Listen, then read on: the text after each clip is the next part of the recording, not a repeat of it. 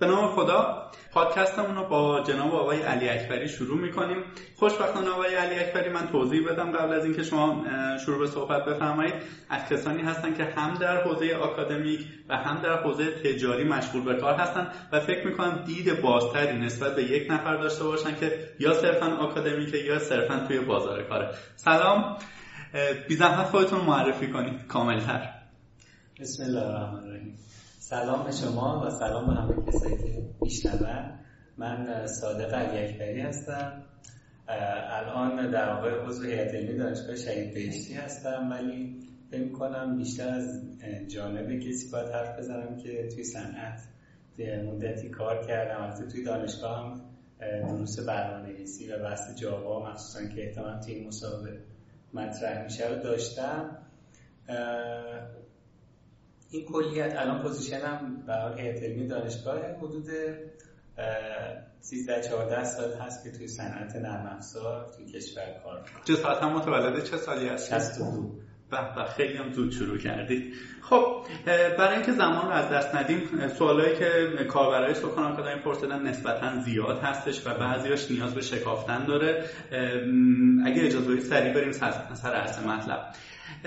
کاربری به اسم پاتریوت پرسیدن که نظر شما در مورد این جمله چیه جناب علیاکبری؟ برکه‌ای باشید به عمق 10 متر، نه اقیانوسی به عمق 10 سانتی متر.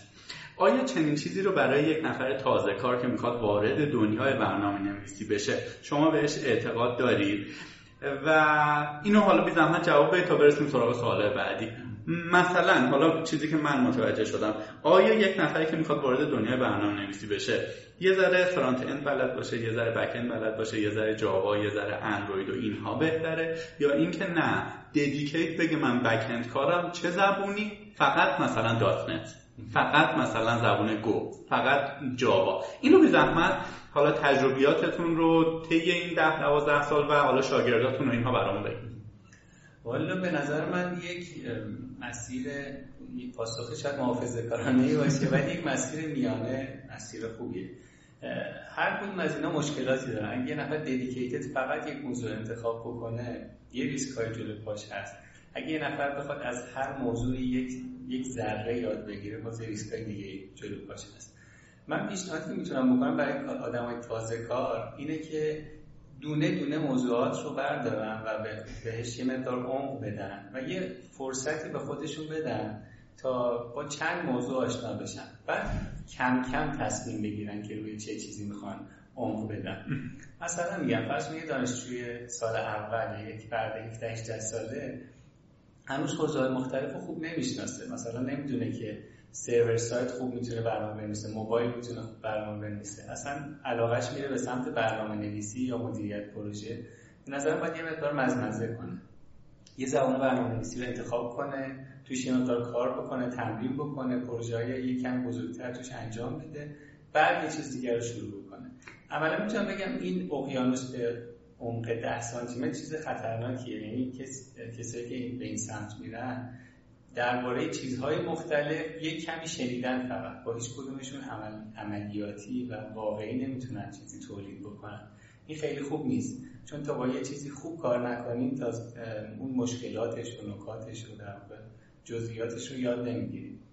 بنابراین من میتونم اینجوری بگم، یه جورایی ما میگیم همیشه ایتریتیو عمل بکنن، قدم به قدم، چرخشی، یه چیز رو انتخاب بکنن، یه مقدار بهش عمق بدن، بعد برن سراغ استودیو. خب یه چیزی شما میفرمایید که هر کدومش خطرات یا بدیهای خودش رو داره. اگر که من مثلا یک جاوا مثلا انترپرایز ادیشن مثلا واقعا حرفه‌ای باشم، این بدیش چی میتونه باشه؟ خیلی عالیه اگه کسی به این نقطه برسه و این نقطه علاقه داشته باشه، این خیلی عالیه. ولی خطر چیز دیگه است. خطر اینه که من توی 18 سالگی تصمیم بگیرم من میخوام یک دیولپر حرفه‌ای جاوا انترپرایز ادیشن بشم و همه چیزها رو رها کنم و فقط رو این فوکوس بکنم. بعد از 3 سال، بعد 4 سال به این نتیجه برسم که نه، من علاقه‌ام چیز دیگه، استعدادم چیز دیگه و اصلا توی حوزه دیگه ای باید. این خطر یک. من یه مثال بزنم. مثلا دوره کارشناسی دانشگاه در نظر بگیرید. بیشتر کسایی که توی این حوزه میان، حالا نمیگم همه، ولی اکثرا یه لیسانس مهندسی مثلا میگیرن، مهندسی کامپیوتر یا علوم کامپیوتر میگیرن. دیدین تو دوره کارشناسی یک در واقع طیف گسترده‌ای از دروس مختلف ارائه میشه که این درس‌ها هر کدوم گوشه‌ای از مهارت‌ها رو به یک فرد یاد میدن که بعضی از اینا شاید اصلا هیچ وقت به دردشون نخوره، ولی سعی می‌کنن یه زیربنایی رو بسازن که اون فرد دید خوبی نسبت به رشته‌اش داشته باشه و بعد در انتها یا در میانه‌های دوره کارشناسی بتونه تصمیم بگیره به چه سمتی می‌خواد بره. عملاً اگه یه نفر تا اطلاع ثانوی تو دوره کارشناسی بمونه، داره اقیانوس رو ایجاد می‌کنه به عمق 10 سانتی‌متر، ولی یواش یواش باید جای خودش رو پیدا بکنه. میتونم بپرسم شما کدوم مسیر رو انتخاب کردید؟ من به شخصه باز فکر کنم ایتراتیو عمل کردم. من مثلا سال دوم سوم دانشگاه که شروع شد به یه حوزه علاقه‌مند شدم و کارتون حوزه رو شروع کردم و از سال دوم خوندن و مطالعه کردن و تجربه کردن اون حوزه رو شروع کرده بودم و یواش یواش اجازه دادم که زمان بگذره و من جامو دقیق‌تر انتخاب کنم. مثلا میخوام بگم من تو دوره کارشناسی چندان به تحصیلات تکمیلی و دکترا فکر نمی‌کردم. علاقه اصلی صنعت بود. ولی اگه از اول می‌خواستم بگم من تو صنعتم، بعد دوره لیسانس دیگه تموم می‌شد همه چی و من فقط تو صنعت می‌تونستم ادامه بدم. میخوام بگم پله پشت سر رو خراب نکنن. اگه کسی بخواد تصمیم بگیره خیلی سریع به جواب رسیدن خیلی خوبه، ولی معمولا اتفاق نمیفته، یعنی یکم زمان می‌خواد و خیلی باید خوش شانس باشی اگر یه چیزی رو انتخاب کردی و همونم بعد از 10 سال علاقت بودش. دستتون درد نکنه. سوال دومی که دوستان پرسیدن اینه که درسی داریم به اسم طراحی الگوریتم‌ها که توی دانشگاه ظاهراً تدریس میشه، آیا برای یک دیولپر چنین درسی کاربردی هست یا خیر؟ آن جالب تو قسمت قبلی ها اشاره کردم به درس‌های مختلف. من فکر کنم یه قانونی هست، قانون 80-20 بهش میگن، میشه برای درس‌ها اینو گفت. شاید با 20% درس‌های کارشناسی 80% نیازهای ما توی صنعت برطرف میشه. یعنی هر کسی احتمالاً وقتی وارد صنعت میشه این سوال از خودش میپرسه این همه درسی که مثلا من گذروندم به چه دردی می‌خوره. برای خیلی از درس‌ها اینو میشه گفت. طراحی الگوریتم به نظرم جزء این درس‌هاست. بعضی درس‌ها پایه‌ای هم و توی اکثر رشته‌ها تو اکثر موضوعات به کار میاد. به نظر من مثلا درس‌های برنامه‌نویسی اینطوری هم برنامه‌نویسی پیشرفته و بعضی درس‌های صنعتی مثل دیتابیس، دروس مهندسی نرم افزار، سیستم عامل شبکه، اینا تو بیشتر کارهای صنعتی به کار میرن. طراحی الگوریتم الان آمار بگیری من فکر می‌کنم تعداد زیادی از کسایی تو صنعت از بیشتر مهارت‌های این درس استفاده نمی‌کنن. اما این دلیل نمیشه که به نظرم درس بدی باشه. خود من شاید استثناء باشه، ولی اولین کاری که تو صنعت شروع کردم یه کار الگوریتمیک بود. یعنی از من یه تسکی رو خواستن که باید براش الگوریتم طراحی می‌کردم. من اون موقع اصلا درس طراحی الگوریتم هنوز پاس نکرده بودم. مجبور شدم برم کتاب ما بهش می‌گفتیم CLRC، کتاب 1000 صفحه‌ای، اون فصلایی که به اون کار مربوط می‌شد بخونم. باز جوابش اونطور نبود، مجبور شدم برم مقاله بخونم. ولی شاید استثناء باشه. این یه بخش از جوابی که میتونم بدم. یه بخش دیگه هم میتونم بگم. ببینید یه وقتایی هست بعضی از مهارت‌ها فرق یک آدم حرفه‌ای و یه آدم خیلی حرفه‌ای رو مشخص می‌کنه. تو بعضی از کارها ممکنه دونستن الگوریتم‌های پیشرفته به آدم کمک بکنه که یه تکونی به لول یه کار بده. مثلا این کار خیلی خوب رو به یه کار عالی تبدیل می‌کنه. برای همین من فکر کنم درس خیلی خوب و مهمی هست، ولی نه به این معنی که تو هر کار صنعتی لزوما به کار بره. یه جایی توی فرمایشاتون اشاره کردید که پایگاه داده و اینجور چیزها، آیا مبحث ساختمون داده ها رو میشه برای بهینه‌سازی الگوریتم ها مؤثر دونست؟ حتما. تو بعضی از دانشگاه‌ها اصلا شکل ارائه درس طراحی الگوریتم به شکل درس ساختمان داده پیشرفته است. مثلا انگار همون چیزی که تو ساختمان داده هست یه چیزایی انگار بهش اضافه میشه. مثلا رفرنس‌هاش هم نگاه بکنیم بعضا مشترکن. مثلا کتابی که من گفتم کتاب مرجع درس ساختمان داده هست، یه بخشیش از یه جایش به بعد و یه بخشیش مرجع درس طراحی الگوریتم. یه جایی من گاهن مقاله که می‌نویسم یه چیزی حالا نمیدونم جایی دیدمش از خودم اختراع کردم، میگم فلانی مثلا ذهن الگوریتمیک داره و اصلا هم ربطی نداره که این بابا برنامه‌نویس باشه یا نباشه. ممکنه که مثلا یک راننده تاکسی هم ذهن الگوریتمیک داشته باشه بدون الان باید تو این تایم 13 و 12 دقیقه سر ظهر از کجا برم که به کمترین چیز بخورم. آیا یک نفری که بک‌گراند آکادمیک نداشته باشه، میتونه ذهن الگوریتمیک داشته باشه و این مباحث رو حل بکنه، یا حتما باعث یه سری چیزای تئوریک رو پاس کرده باشه. پاس کردن حالا به این واقعیت اینه که بستگی به کیفیت اون چیزی که پاس می‌کنیم داره. مثلا یه نفر ممکنه با خوندن یک کتاب به یک جایی برسه، یه نفر با شنیدن درس از استاد به همونجا برسه یا حتی بهتر.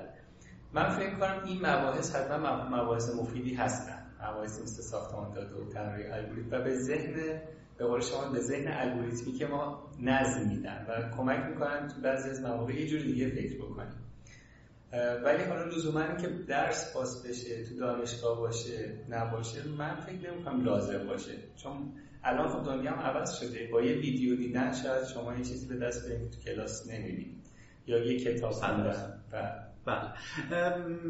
دوستمون اشاره کردن که خدای نکرده اصلا قصد جسارت ندارن با این سوالشون، ولی گفتن که نظر حضرت علی رو در مورد این جمله بپرسیم که آیا ایران از نظر مهندس و دکترای تئوریک اشباع شده؟ آیا نیاز به مهندسین عملی ما الان نداریم؟ یعنی میگن که تئوریک خروجی دانشگاه زیاده، ولی این بابا وارد بازار کار که میشه ممکنه که فضای کار یه چیز دیگه ای ازش بخواد که تو دانشگاه بهش درس نداده باشن. آیا نظر شما در مورد این سوال چیه؟ موافقه یا خیر؟ من موافقم، یعنی اصلا جسارت‌آمیز نیست، خیلی هم به نظر من درستیه. من فکر می‌کنم ما الان در وضعیت فعلی مثلا جامعهمون چجوری هم آکادمیک زده شد، یعنی زیادی ما به آکادمی داریم بها میدیم، یعنی خیلی میل به نظر من غیر طبیعی وجود داره برای ادامه تحصیل.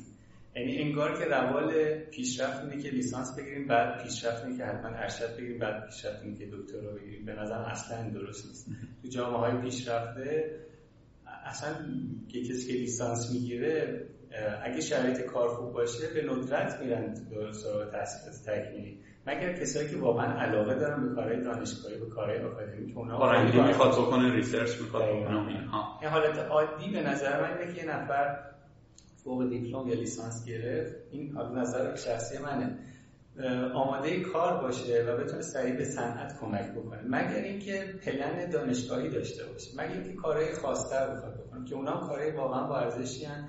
ولی اینجوری نباید باشه که فرض کنید 80-90% خروجی‌های لیسانس ما برن ارشد هم بخونن. این به نظرم یه نقطه ضعف. خب حضرت علی به این قضیه در واقع اعتقاد دارید، راهکار چیه؟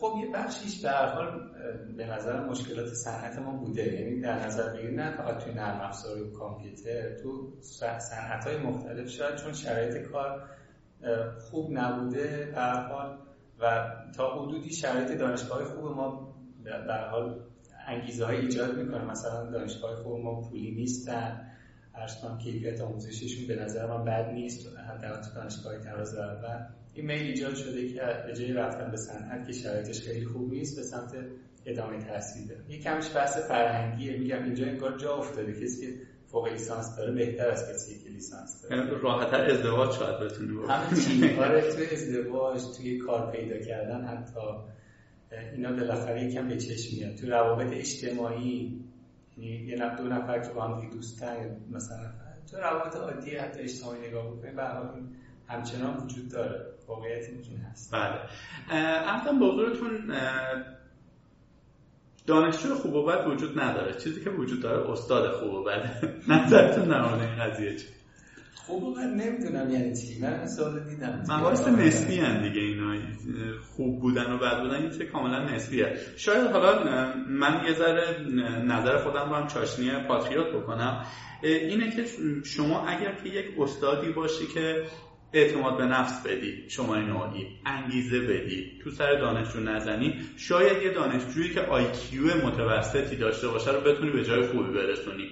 ولی اگر که یه آدم با انگیزه باشه، استاده بیاد آیه یه هر روز بخونه یا آپ تو دیت نباشه، ممکنه اون رو هم بگه من خب آیندم میخواد 5 سال بعد بشه شبیه مرادی، پس چرا بخونم و اینها. شاید اینجوری بتونیم به این سوال نگاه کنیم. حتما هست، حتما استاد خوب میتونه یک دانشجو رو بالا بکشه، حتما میتونه بهش انگیزه بده، حتما میتونه روش اصلا یاد گرفتن بهش یاد بده، حتما این هست.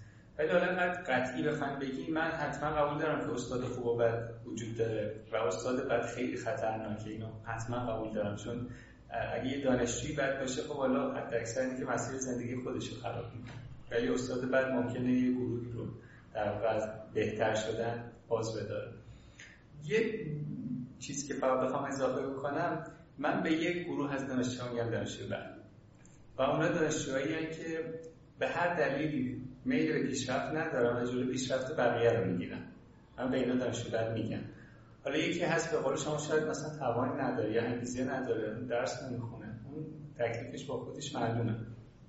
ولی من کسایی من سر کلاس ناراحت میکنم به شخصه که خودشون دوست ندارن پیشرفت بکنن و دوست دارن فرض کنیم که دست انداز کلاس باشن که مطالب کمتری گفته بشه که مثلا فرض کنیم راحت‌تر نمره بگیرن و این به ضرر بقیه همکلاسی‌هاشون. من به اینا دانشجو بد میگم. سوال بعدی اینه که ازتون پرسیدن، حالا یه ذره بیشتر با رویکرد آموزشی هستش که آیا پس تنید در حوزه برنامه‌نویسی تولید محتوای حرفه‌ای انجام بدید، مثلا مثل سایت amcox.com، و گفتن که نه اینکه شما یه ویدیوی ضبط بکنید بذارید رو یوتیوب، یه چیز کاملا نظاممند با دیسیپلین سرفست داشته باشه و تشکیلات ها اینها. حالا این کار موضوع مورد علاقه من هست. من قبل از اینکه وارد صنعت بشم وارد تدریس شدم و این کارو خیلی دوست دارم. حالا احتمالاً دوستان دیدن توی جاوا کاپ ما سعی کردیم موضوع رو شروع بکنیم، یعنی هم بحث آموزش‌های ویدیویی داریم که به صورت رایگان منتشر میشه، هم سعی کردیم یه مقدار راهکار بدیم، مثلا اگه چیزی رو آموزش نمیدیم رودمپ آموزشی بدیم، فرض کنید که منابع آموزشی معرفی بکنیم، موضوعات مهم حوزه رو معرفی بکنیم و کارهایی از این دست. حالا سمت دانشگاه هم باز موضوع مورد علاقه من هست، به یه شکل دیگه این کارها رو دارم میکنم، ولی یه واقعیتی هم وجود داره، این کار نسبتاً پرهزینه‌ایه تو کشور ما، یعنی آماده کردن محتوای آموزشی و بحث آموزش اگر مخصوصاً اگر بخواد با کیفیت باشه، با کیفیت باشه دقیقاً، یعنی سودآوری شاید اونقدر نباشه. حالا کسی که تو این حوزه کار کردن، کار با کیفیت دادن، معمولاً علاقه شخصیشون چاشنی کار شده تا تونستن یه همچین کاری رو ارائه بکنن و من خوشحالم که داره زیر ساختاش البته راه میفته تو کشور ما، ولی همچنان کار سوددهی نیست، کار از نظر اقتصادی، چون ریسکایی داره کمتر سراغش میره. ما به همین دلیل چون توی دانشگاه و صنعت سرما شروع بوده شاید کمتر تونستیم توی موضوع وارد بشیم. سوال دیگه هم که پرسیده شده اینه که ظاهرا شما انجمن یا فرومی دارید توی چیز که گفتن دیزاینش ظاهرا خیلی یوزر فرندلی نیست، آیا تصمیم برای ریدیزاین این بخش از سایتتون دارید یا خیر؟ درست، نه کاملا درست، انتقاد به جاییه. هر از چنگایی کسایی که مخصوصا دوست دارن انجمن و این تو به ما میدن که ظاهر سایت جاوا کاپ ظاهر زیبایی نیست و به ریدیزاین هم احتیاج داره. حقیقتش هم مصداق ضرب المثل کوزه‌گر از پزشکی پس آب میخوره شده این سایت دیگه. ما تمرکزمون رو گذاشتیم رو بخشایی که در واقع مقفول مونده بود، بخش تولید محتوا و تولید ویدیو و بحث مثلا ارائه فرصت‌های شغلی. تا حدودی قبول دارم از ظاهر سایت ما این مقدار کم کاری کردیم. میتونم بپرسم از چه فناوری‌هایی توی دیزاین سایتتون استفاده شده؟ اصلا دیزاین سایت رو در واقع ما انجام ندادیم، از قالب‌های آماده استفاده کردیم، یعنی زیر ساختش چیزای معروف مثل جوملا است و حالا تمپلیت‌هایی که روش سوار شده. ظاهرا خب یه تعداد شما کاربر وفادار دارید، چون وقتی که یه نفر میاد انتقاد میکنه یعنی دوست داره اون محصول رو، دوست داره بهتر بشه، که برخی از دوستان شما رو مقایسه کردن با سایر سایت ها و یک لایک دادن که آموزشاتون با کیفیت هست. خب چه بهتر که UX و تجربه کاربری بهتری هم براشون ایجاد بشه. فکر میکنم حجی باشه کاربر بعدی. سلام، خسته نباشید. گفتن از آساده بپرسید که به نظرشون آینده کار جاوا مثلا 4-5 سال دیگه چجوره و اگر اندروید رو از جاوا بگیریم بازم جاوا محبوبیت و بازار کار خودش رو داره، چون ظاهراً دیگه در جریان هستید گوگل و اوراکل دعواشون شد، در نهایت گوگل باز دستش به جایی نرسید و حالا شاید بخواد لج بکنه بگه زبان سویفت رو بیارم روی پلتفرم اندروید. این قضیه به چه شکله؟ 4-5 چند تا سوال شد. 4-5 سال دیگه آینده جاوا چه جوریه؟ حالا اگر هم بتونیم با رویکرد ایران صحبت کنیم هم خارج از ایران، و اینکه اگر اندروید زبانش چیز دیگه‌ای بشه، آیا جاوا اونقدر با زبان قدرتمندی کماکان هست که تو سایر جاوا ازش استفاده بشه یا نه؟ درست. اون تیکه که ایران و خارج به نظرم با یه شیفت زمانی کوتاهی اتفاقات تو ایران منعکس میشه. یعنی هر اتفاقی توی صنعت نرم افزار تو دنیا بیفته، ما خیلی دور نیستیم. مثلا یه زبانی بگیره و مهم بشه، با 1 سال 2 سال 3 سال فاصله همون اتفاقات معمولا تو ایران میفته. از نظر اینکه جاوا زبان مهمی هست یا نه، به نظر من حتما مهم هست، و همونطوری که پی اچ پی زبان مهمی هست، همونطور که پایتون زبان مهمی هست، همونطور که دات نت الان خانواده زبان‌های مهمیه. یعنی میخوام بگم من در واقع شاید بیشتر عمری که توی صنعت بودم سمت کارهای جاوایی بودم، ولی هیچ وقت من نگفتم جاوا بهتر از حوزه‌های دیگه است. من حالا جاوا رو بیشتر میشناسم، شاید موقعیت‌های شغلی جاوا رو بیشتر بدونم، شرکتایی که تو ایران با جاوا کار می‌کنن شاید بیشتر بشناسم، ولی همیشه از وقتی یادمه اینا رقبایی بودن که زنده بودن و هر کدومشون توی بخشایی از بازار مزایایی دارن. شاید جاوا توی حوزه قوی باشه که مثلا داشتن تو حوزه نمیتونه ورود بکنه و برعکس. به هر حال ضعفایی هم توی جاوا وجود داره. اما به نظر من جاوا زبانیه که در واقع ریشه دارتر و محکمتر از اونیه که ظرف فرض کن 4-5 سال آینده اتفاق خاصی برش بیفته.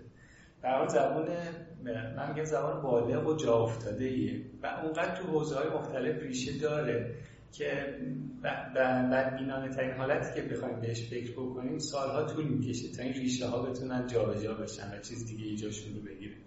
اندروید یکی از ریشه هاست که اتفاقا میشه مهمیه به نظر من. یکی از دلایلی که حالا جاوا رو محبوب تر کرده اندروید هست. توی رنکینگ های زبان ها نگاه کنیم، توی خیلی از رنکینگ ها شاید جاوا الان اول باشه که شاید 2-3 سال پیش اول نبوده. یکی از دلایلی که ذکر میکنن همینه که اندروید به محبوبیتش کمک کرده. این موضوعی که گفتینم اصلا غیر محتمل نیست که توی اندروید جاوا جابجا بشه، ولی موضوع جدید احتمالاً به زودی همچین اتفاقی نمیفته. احتمالاً میدونیم توی این دعوا فعلا اوراکل نتونسته گوگل رو محکوم بکنه و گوگل همچنان داره مسیرش رو پیش میبره. این آخرین دادگاهی که برگزار شد گوگل در واقع قرامت مهمی قرار نیست که پرداخت بکنه.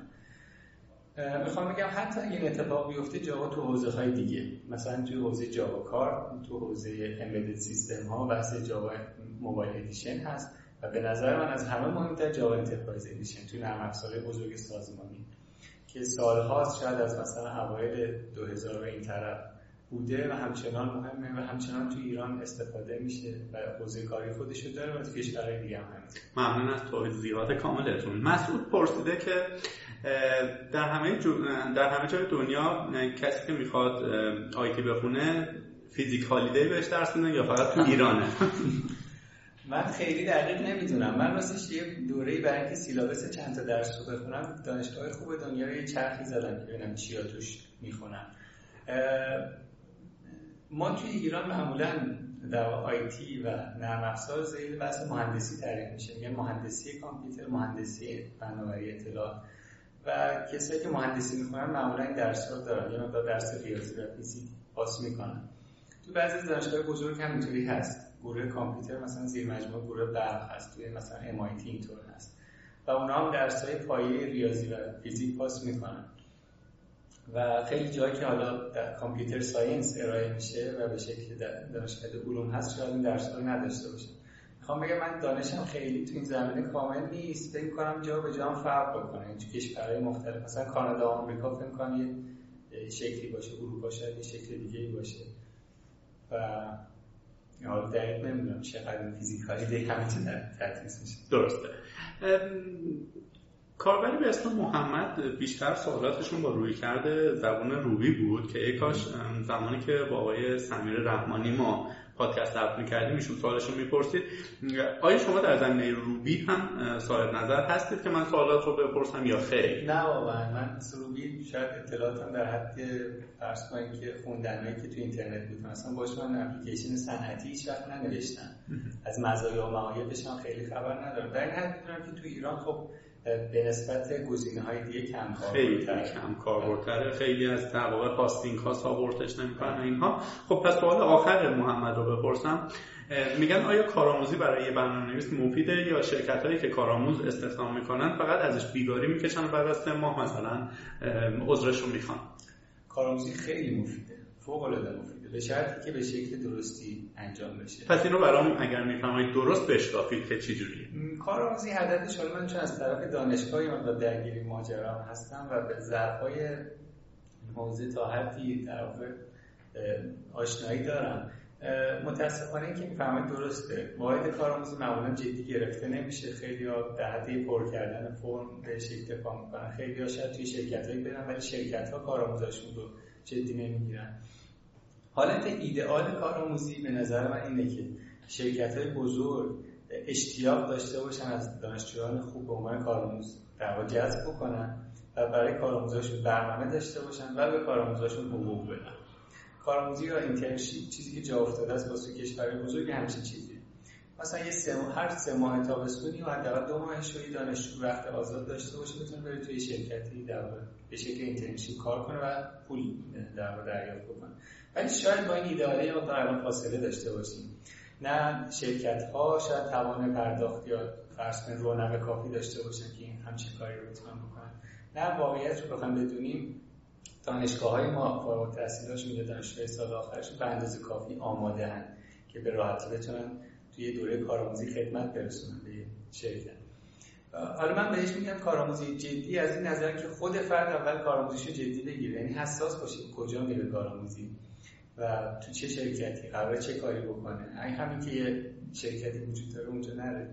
و حالا بخوام خلاصه بگم، اگه کسی میخواد کارآموزی انجام بده به نظر من مهمترین فاکتور اینه که پیش کی کارآموزیشو میذارن، یعنی دقیقاً مدیر مستقیم اون فرد اون شرکت چه کسی خواهد.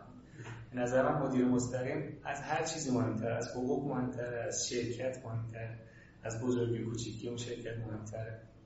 چون اگه یه فرد آگاه باشه و دلسوز باشه، تو اون 3 ماه میتونه به اندازه 1 سال یه فرد رو بالا بکشه.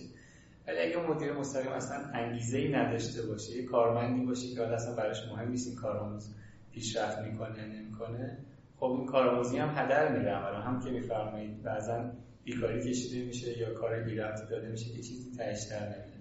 من نشونایی میبینم که شرکت‌های بزرگتر رو حداقل جا افتاده‌های حوزه نرم افزار پلن دارن برای دوره کارآموزیشون. آگهی میدن که ما می‌خوایم کارآموز جذب بکنیم. خب اینا نسبتاً جدیدتر. برای کارآموزشون پلن دارن، دوره آموزشی دارن، کار واقعی بهشون میدن و مدیرایی دارن که میدونن با کارآموز باید چیکار بکنن. و اگه خود دانشجو حساس باشه و در واقع دغدغه داشته باشه، من فکر می‌کنم میتونه تو حوزه‌ای که حالا من درگیرشم شرکتایی رو پیدا بکنه که توی دوره کارآموزی حتما این چیز جدید یاد بگیره. این چیزی که میفرمایید چند پیش بنده مقاله‌ای نوشتم این با این مضمون که چجور اولین شغل DNA کاریت رو تشکیل میده.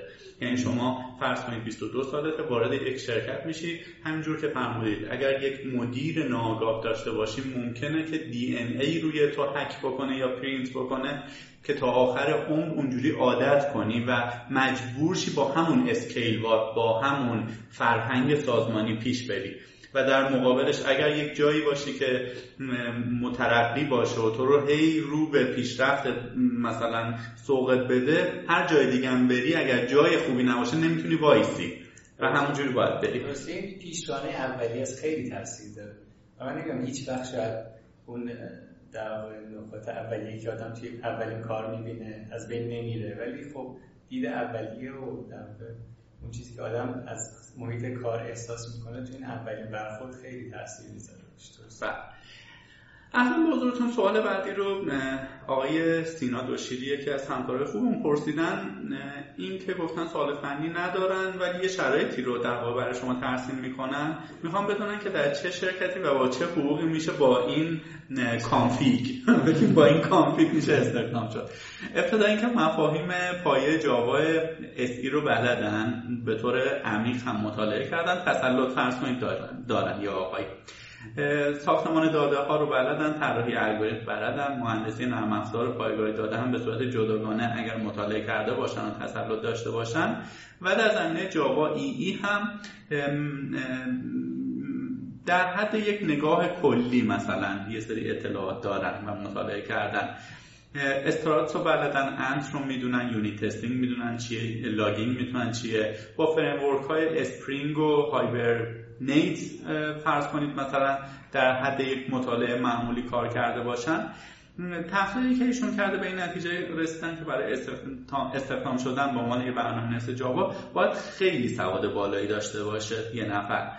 آیا با این مواردی که گفته شد، اصلا اینکه اولا اینکه رات میدن توی شرکت خوب و حرفه‌ای، اگر راه نمیدن که هیچ، اگر راه میدن با چه حقوقی و آیا مدرک تحصیلی هم مهمه؟ چند تا سوال شد، سوال سختی هم هست.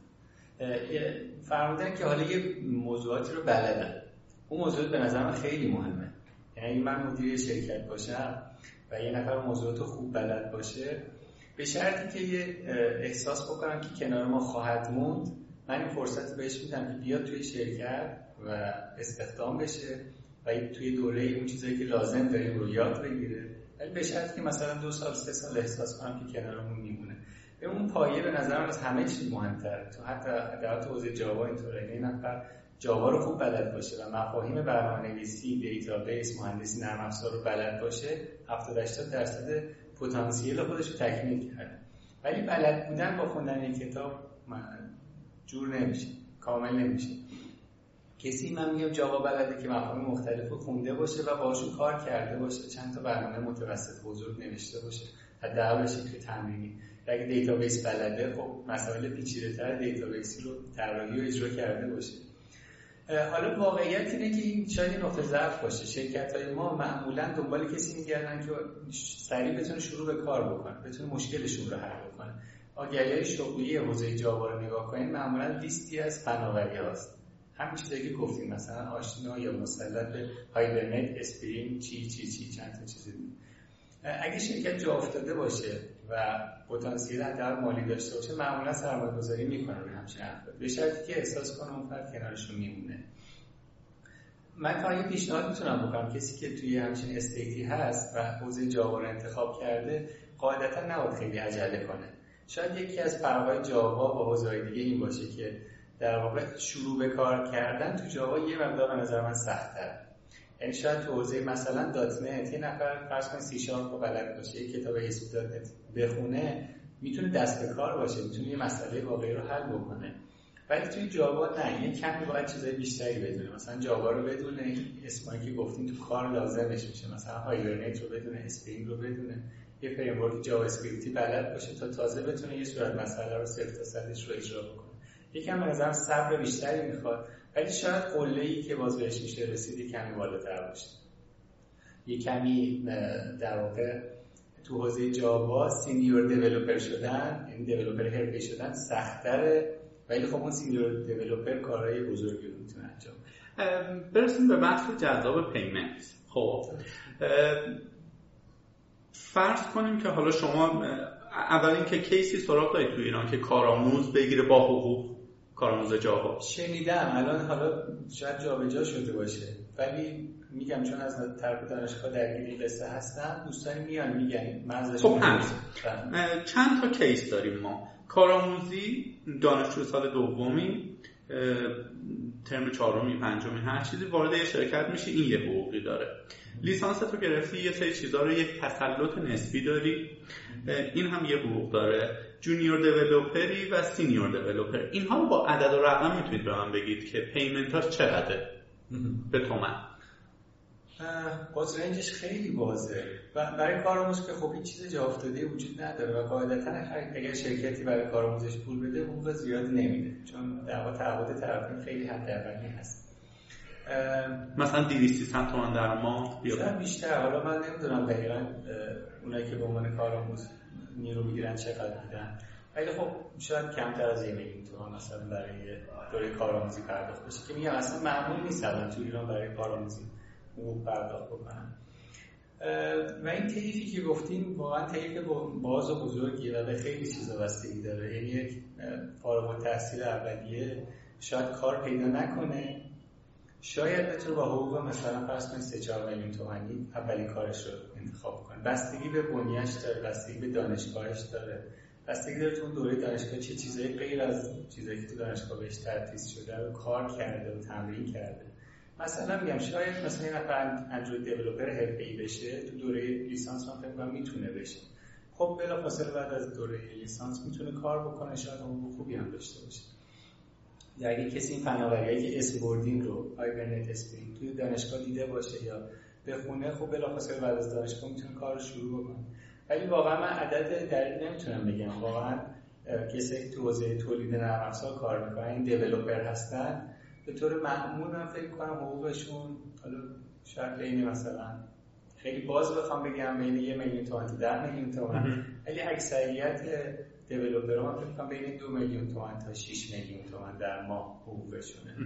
یعنی کسایی که بالای 6 میلیون تومان حقوق میگیرن، حقوق منظورم اینه که فرض کنیم کارمندی هست، نه که خودش فریلنسر باشه یا پروژه انجام بده یا فرض کنید اصلا جایی رو چجوری بگم شرکتی رو تأسیس کرده باشه، اون حقوقش خب میتونه خیلی بیشتر باشه.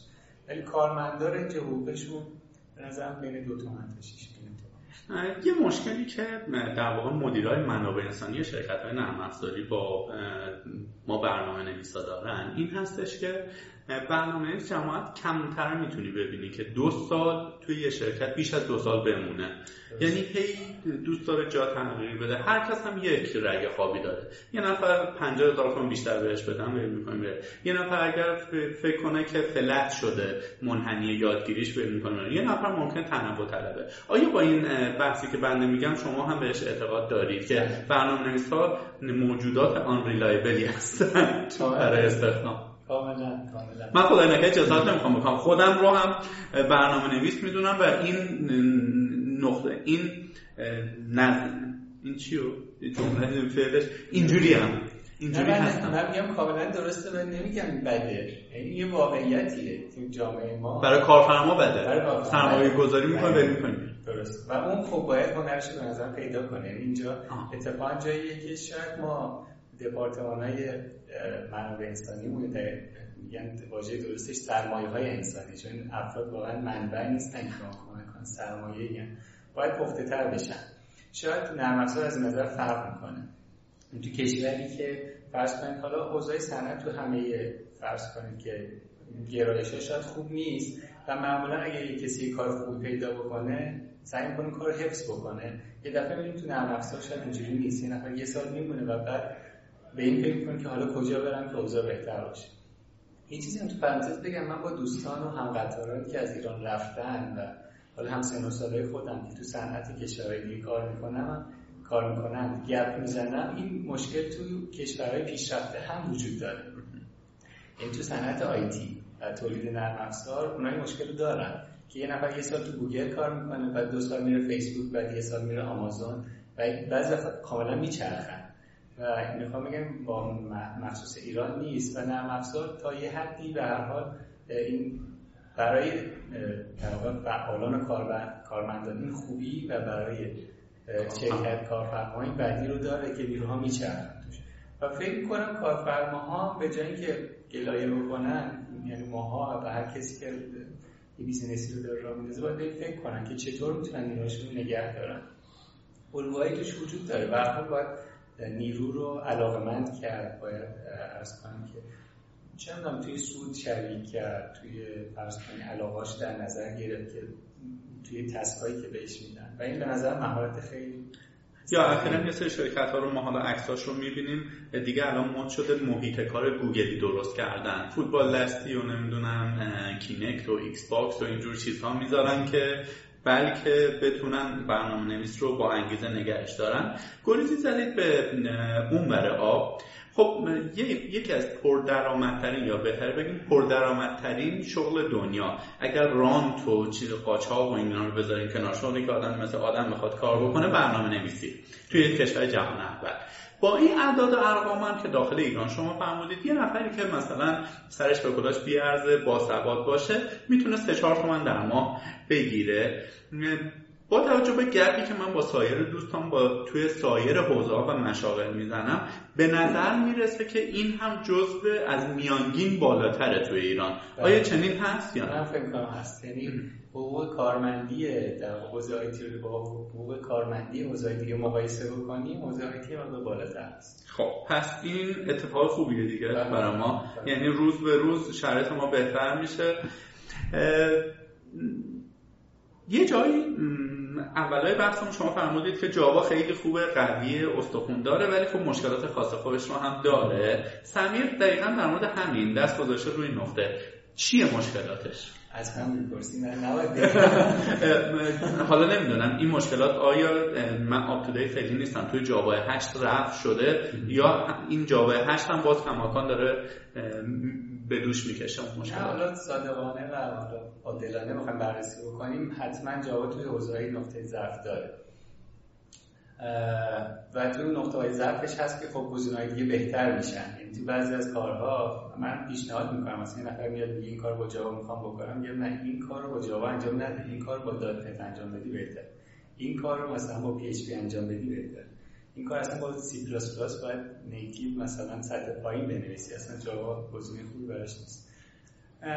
به نظر من جاوا تو حوزه‌های مختلفی تونسته نقش ایفا بکنه و کارهای بزرگی کرده، ولی تو بعضی از حوزه‌ها ارزش افزوده ایجاد نکرده، به اون صورت پر استفاده نشده. مهمترین جاش به نظر من دسکتاپ اپلیکیشن هست.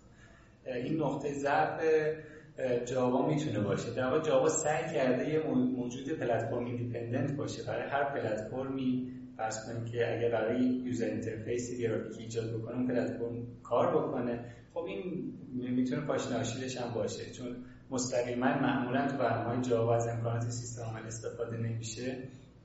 نمیگم نمیتونه بشه، میتونه بشه، ولی خب کار پیچیده‌تریه و معمولا جاوا تو این حوزه کمتر استفاده میشه. الان اگر یک آماری وجود داشته باشه، من آمار جدیدی ندارم، ولی هم برنامه روزمره که خودمون استفاده میکنیم چند درصدشون مگه با جاوا برنامه دسکتاپ اپلیکیشن که استفاده میکنیم؟ تنها چیزی که من به ذهنم معلوم میشناسم اکلیپس. باز اکلیپس یه بخشش نیتیوه، یه بخشش با جاوا که اونم بیشتر بین برنامه‌نویسای جاوا یا برنامه‌نویسای مثلا سی پلاس پلاس و بعضاً برنامه‌نویسای پی اچ پی استفاده میشه.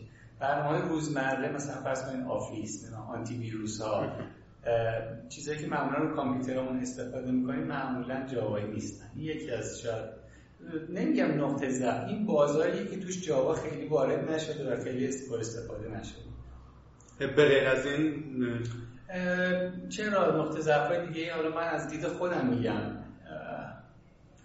زبان جاوا ضعف‌هایی داشته. مثلا عرض کنم که جاوا طراحی اولیه‌اش به این شکل بوده که می‌خواست یک زبان به شدت ساده‌ای باشه. من فکر می‌کنم به شخصه که اون اول جاوا رو طراحی می‌کردن زیادی سعی کردن زبان رو ساده بکنن و کم کم به این نتیجه رسیدن چه چیزایی بهش اضافه بکنن. این باعث شده تو بعضی از حوزه‌ها زبان جاوا پیچیده‌تر از اونی بشه که لازم بوده بشه. مثلا فرض می‌کنم از این نظر زبان سی شارپ به نظرم از زبان جاوا، به نظر من که یه برنامه‌نویس جاوا هم پخته‌تر طراحی شده، چون سی شارپ وقتی طراحی شده که جاوا سال‌ها از عمرش گذشته، نقاط ضعف و قوتش به چشم اومده، بعد سی شارپ رو طراحی کردن، تو اون طراحی این اشکالات دیگه وجود نداشته. اگه بخوام مثال بزنم، مثلا تو جاوا اولیه جنریک وجود نداشت، انیومریشن وجود نداشت، لامدا کلکلس وجود نداشت. اینا رو کم کم به این نتیجه رسیدن که اضافه بکنن و بعضا اضافه کردنش دردسرایی داشته.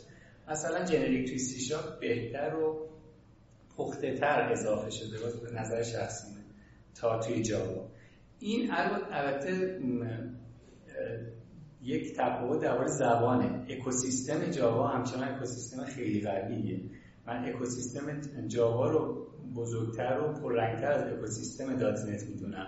یعنی زبان سی شارپ برتری‌هایی به نسبت زبان جاوا داره، ولی این باعث نمیشه که اکوسیستمش هم با خودش باشه. من اگر اشتباه میکنم تصحیح بفرمایید. خب سی شارپ رو خود خالقش داره به صراحت میگه که من از روی جاوا کپی کردم. حالا شاید نگه، ولی همه دارن منتقدا میگن.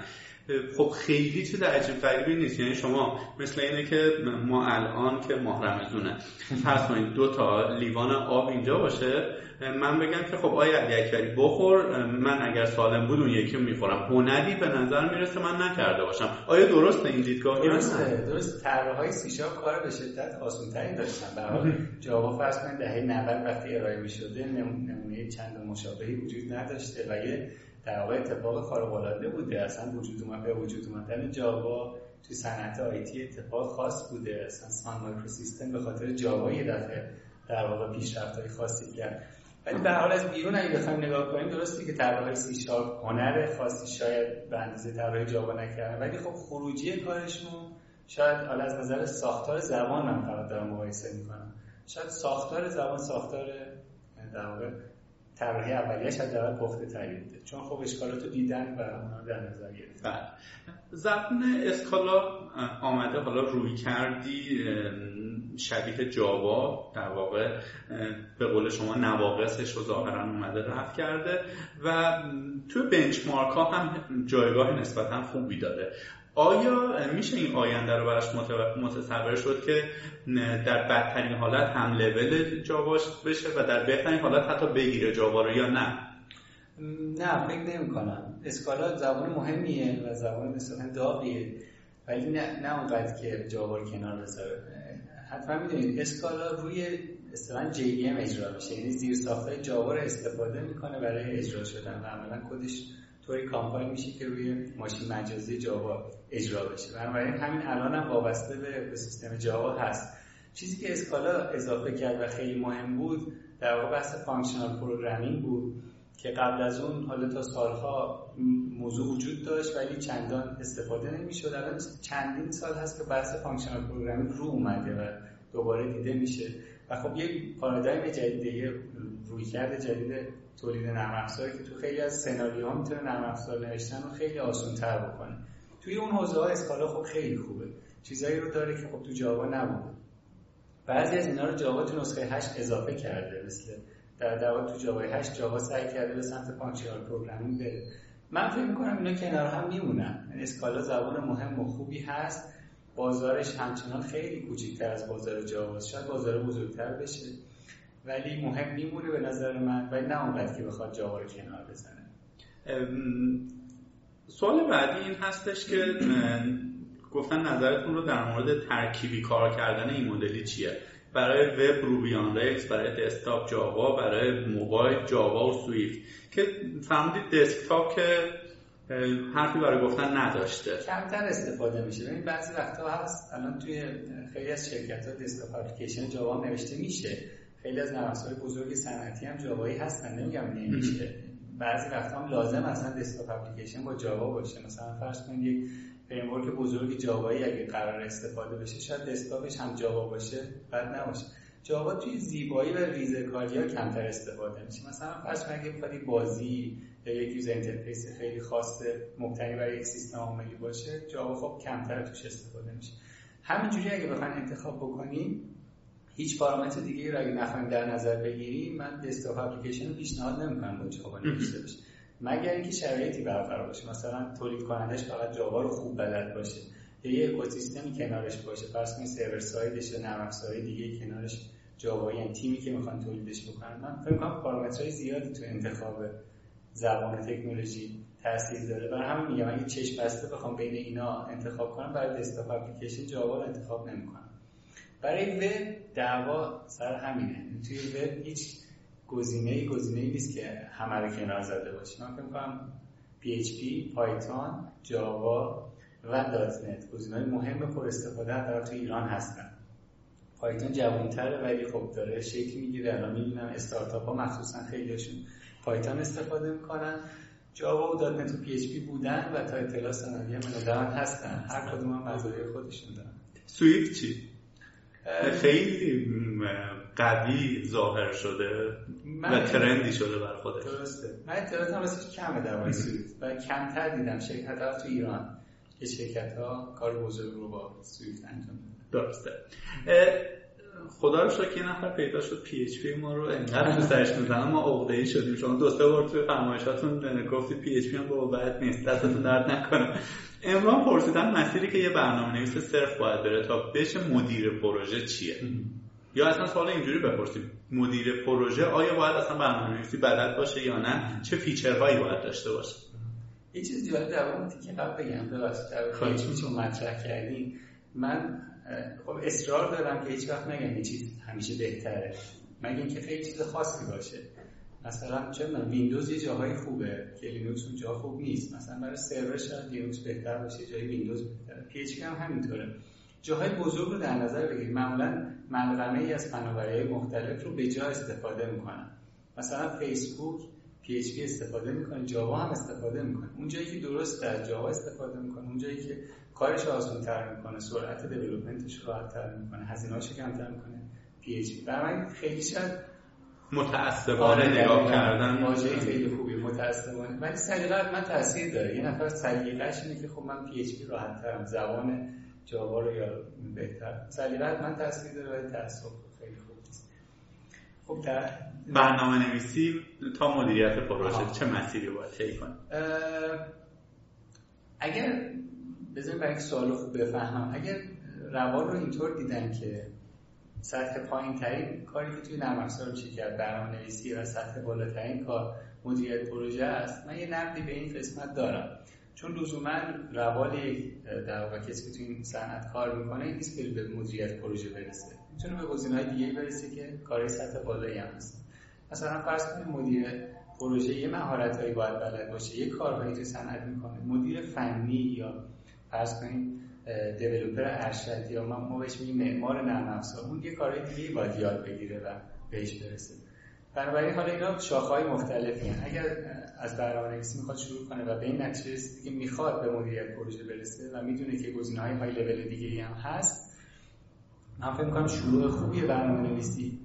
در واقع شاید بشه گفت تولید نرم افزار جزء محدود جاهایی که ما از سطوح پایین شروع می‌کنیم و به سطوح بالاتر می‌رسیم. مثلا توی عمران مثلا یکی که می‌خواد یه ساختمان بزرگ بسازه از بنایی شروع نمی‌کنه، شروع می‌کنه از طراحی مثلا وسط‌های کار شروع. ولی این توی حوزه ما فکر می‌کنم شروع خوبی از تولید نرم افزار، از دیولپمنت شروع کردن و بالاتر رفتن. اگه به سمت مدیریت پروژه می‌خواد بره، مدیریت پروژه مهارت‌های چجوری غیر فنی هم لازم داره. مثلا مدیر پروژه تعامل خوب رو باید بلد باشه با افراد مختلف، تعامل با دیولپر، تعامل با مدیران کسب و کار، تعامل با زینفهمی که پروژه براشون داره انجام میشه. یه بخشش شاید حتی بحث علوم انسانی باشه که چجوری مذاکره کنم، EQ داشته باشه، یه جایی چیو بگه چیو نگه، دقیقاً چجوری مذاکره کنه، تعامل بکنه.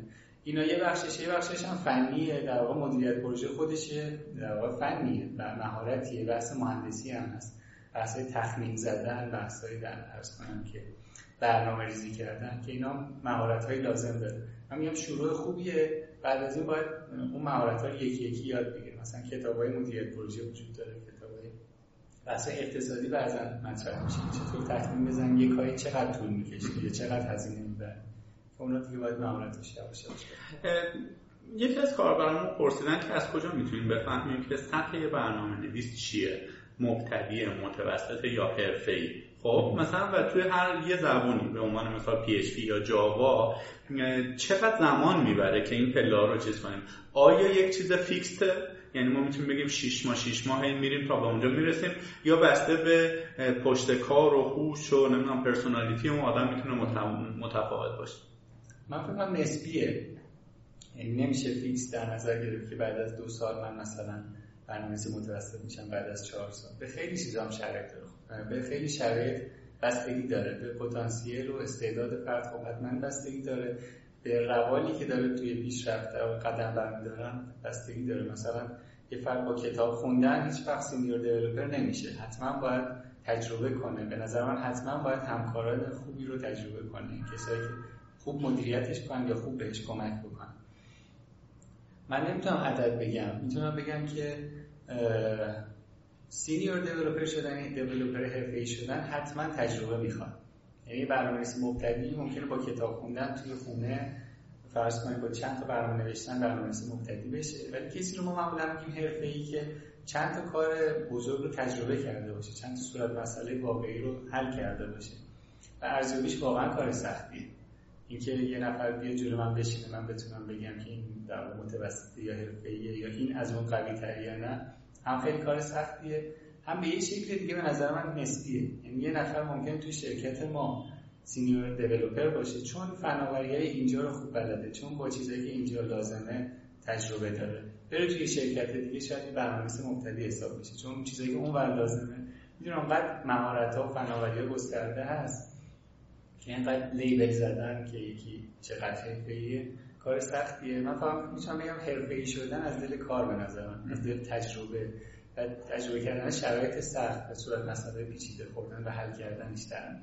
آیا سر کلاساتون توی دانشگاه پیش اومده که مثلا یه آقاپسری دختر خانومی نشسته خیلی دوستش داری در هر صورت میگی که آقا ول کن تو برو، یا اینکه اصلا طرف تعطیله میدونید برنامه‌نویس نمیشه میگه چیکار، میگه بهزاد جان این چیزا درتون نمیخوره تو نمیگیری ذهنت الگوریتمیک نیست، یا اینکه نه انقدر خوبه که میگی اینجا وقتتو تلف میکنی بیا من یه جا معرفی کنم برو اصلا الان مثلا واسه با 3 تومن شروع کن کسب درآمد کردن، یا ول کن برو توی مثلا یه شرکت حرفه‌ای کشور حرفه‌ای‌تر و اینها. چنین اتفاقی حالا افتاده یا چنین رکامندیشن هایی میدید به آدم ها یا نه میذارید مسیر طبیعیش رو بره طرف؟ کیسی حتما پیش میاد، ولی من از شخصی بخوام بگم خودم رو بخوام بگم این خودش مهارته که اگه یک ظرف رو توی کسی میبینی این رو چطور باهاش مطرح بکنی. من محافظه کارانه این کار رو میکنم، یعنی دقیق بخوام بگم هنوز اون مهارت کامل رو در خودم نمیبینم که اگه یک فردی رو احساس میکنم پتانسیل کافی برای کاری نداره چطور باید بهش بگم، چون میدونی بالاخره منم ممکن اشتباه بکنم. آیا یه جوری بهش میگم که اون کلا از زندگی زده میشه، چون به هر حال یه بچه دانشجوی فرض کن 18 19 ساله‌ام شکننده است، اینکه چطور بهش مطلب گفته بشه خودش مهارتیه. ولی کیسش پیش میاد، کسایی که من در واقع باشون گپ که میزنم پیشنهادایی بهشون میکنم، مثلا میگم این طرف برنامه‌نویس خوبی نمیشه ولی رشته‌شو دوست داره، خب پیشنهاد میکنم یا مثلا تو به سمت فرض کن اگه قله رو میخوای ببینی به سمت مدیریت پروژه برو، به سمت اینکه معمار بشی طراح بشی نرو، این در واقع حوزه‌ای که توش موفق بشی نیست. و این که در واقع بگم یکی کارو رها بکنه تا حالا نکردم این کارو، به نظرم درس رو رها بکنه تا بره کار. گزینه‌های زیادی دیدم که کسایی شاید سال دوم سوم دانشگاه آمادگی کار کردن داشتن و فکر می‌کنم اگه می‌رفتن آدمای موفقی می‌شدن. من بهشون پیشنهاد نکردم شب ول کنم، چون ول کردن درسم به هر حال تو جامعه مدرن تبعاتی داره. شاید اگه مثلا یه جامعه دیگه بود خیلی کسایی که میشناسیم و موفقا درسشون ول کردن، مثلا بیل گیتس درسشون ول کرده یا کسایی دیگه، و اینا اگه ول نمی‌کردن انقدر موفق نمی‌شدن. یه شجاعتی میخواد و یه حسابگری میخواد که حالا شاید من تا حالا همچین چیزی پیش نیومده که بگم. درسته. کاربر قبلیمون در واقع سوالی پرسیده بودن که حالا اون برنامه‌نویس مبتدی و متوسط و حرفه‌ای اینا حقوقشون چقدره، که توی سوالای قبلی در واقع فرمودید. و بریم روی نکته‌ای که کاربر بعدی گفته به اسم محمد. بگید چی گفته؟ من بگم شما بگید. گفتم بهترین مدرسی که تا حالا دیدم. شما رو درس دادن. دعوا شما یکی از بهترین مدرس‌هایی هستید که ایشون دیدن. من تا الان خیلی ادعا می‌شد معلم خوبیم، یواش یواش دارم اعتماد به نفسم از دست میدم. انقدر از شما تعریف و تمجید شده که باید این شاگردی کنیم. خب بریم سوال بعدی. یه نفری همجوری رو کیبورد یه چیزایی زدن به عنوان اسمشون. با فروش برنامه‌های کامپیوتری میتوان از طریق اینترنت کسب درآمد کرد، ولی در ایران سیستم بانکی با دنیا مرتبط نیست. البته این مال قبل از تحریمه، فکر میکنم الان شرایط بهتر شده باشه و همچنین کپی رایت هم در ایران وجود نداره. با این وجود چه راههایی برای کسب درآمد از این طریق هست؟ مثلا کار تبلیغاتی هم کنیم، کافه بازار یا اول مارکت شاید خیلی مشتری نداشته باشن یا نتونن در دراز مدت به اونها تکیه بکنن. سوال رو که گویا بودش هم بفرمایید. اگه سلامت بشین، اگه بحث اینه که چطور تو بازارهای خارجی وارد بشیم و چطور میتونیم فرض کنید نرم افزاری تولید بکنیم که بتونه تو دنیا مثلا به فروش برسه و توجهی صادرات نرم افزار داشته باشیم، هنوز من فکر کنم یه مقدار کار سخت هست. یعنی حتی بعد از بحث‌های برجام، حتی بعد از اینکه این مقدار تحریم‌ها در واقع برداشته شده، هنوز خب تعادل مالی ما سخته و راحت ما نمیتونیم برای یه چیزی که فرض کنید عرضه می‌کنیم پول دریافت بکنیم. این واقعیتی که وجود داره، ولی چشم انداز به نظر من خوبه و اتفاقات مثبتی رو می‌بینیم. چیزی که من توی یک دو سال اخیر دیدم و به موضوعم ربط داره اینه که سرمایه‌گذارهای خارجی دارن به سمت ایران میان و یواش یواش کسب و کارهایی رو راه میندازن که بعضا قراره تو ایران هم سرویس بده. این نمونه‌هاش هم احتمالاً میشناسید. و خب اونا یه پنجرهایی رو باز میکنن و بعضا این شرکت ها باز در حد شنیده هاست، از نمیدونم چند تاشون الان موفق دارن کار میکنن، سعی میکنن دیولپرهایی رو جذب بکنن که کار بکنن برای پروژه های خارجی. حالا اینم یه گزینه است. یکی از اینجا یه سرویسی به ایرانی‌ها برقرار می‌کنه، یکی از به شکل آوتسورس کردن یا حتی فریلنس کردن، در واقع کسب و کار اینجا رو انداخته و نیروها رو جذب می‌کنه. ما به این تیپ کارا که خیلی تیپ کارهای پر رونقیه تو دنیا میگیم در واقع خدمات مشاوره‌ای. این شرکت میتونه شرکت خدمات مشاوره باشه. خدمات مشاوره به این معنی که تعداد نیرو رو جذب می‌کنه و این نیروها رو به اسم مشاور قرض میده به پروژه‌های مختلف. اسمش مشاوره، یعنی توی لفظ فارسی بهش میگیم مشاور، ولی اون مشاوره شاید برنامه‌نویس باشه، یه تیکه از یه کار رو انجام بده. به نظرم موضوع جالبیه، اگه کسایی که میشنون دوست دارن یکم جستجو کنن. بزرگترین شرکت‌های دنیا شرکت‌های خدمات مشاوره آی‌تی ان، شرکت‌های چند صد هزار نفری که تو کشورهای مختلف پخشن و اینا کارشون اینه که نیروهای مختلفی رو استخدام میکنن ولی خودشون لزوما محصولی ندارن، به شرکت‌های تولید نرم افزار دیگه خدمت میدن. این نیروها رو بعضن قرض میدن یا به شکل آوتسورس کردن، کارا رو میگیرن، اینا انجام میدن و برمیگردن. حالا این شکل خدمات مشاوره‌ای تو ایران هم داره شکل میگیره، هم حالا به خاطر اینکه صنعت داره بالغ‌تر میشه اتفاق میفته، هم سرمایه‌گذاری خارجی دارن سعی میکنن کارو بکنن.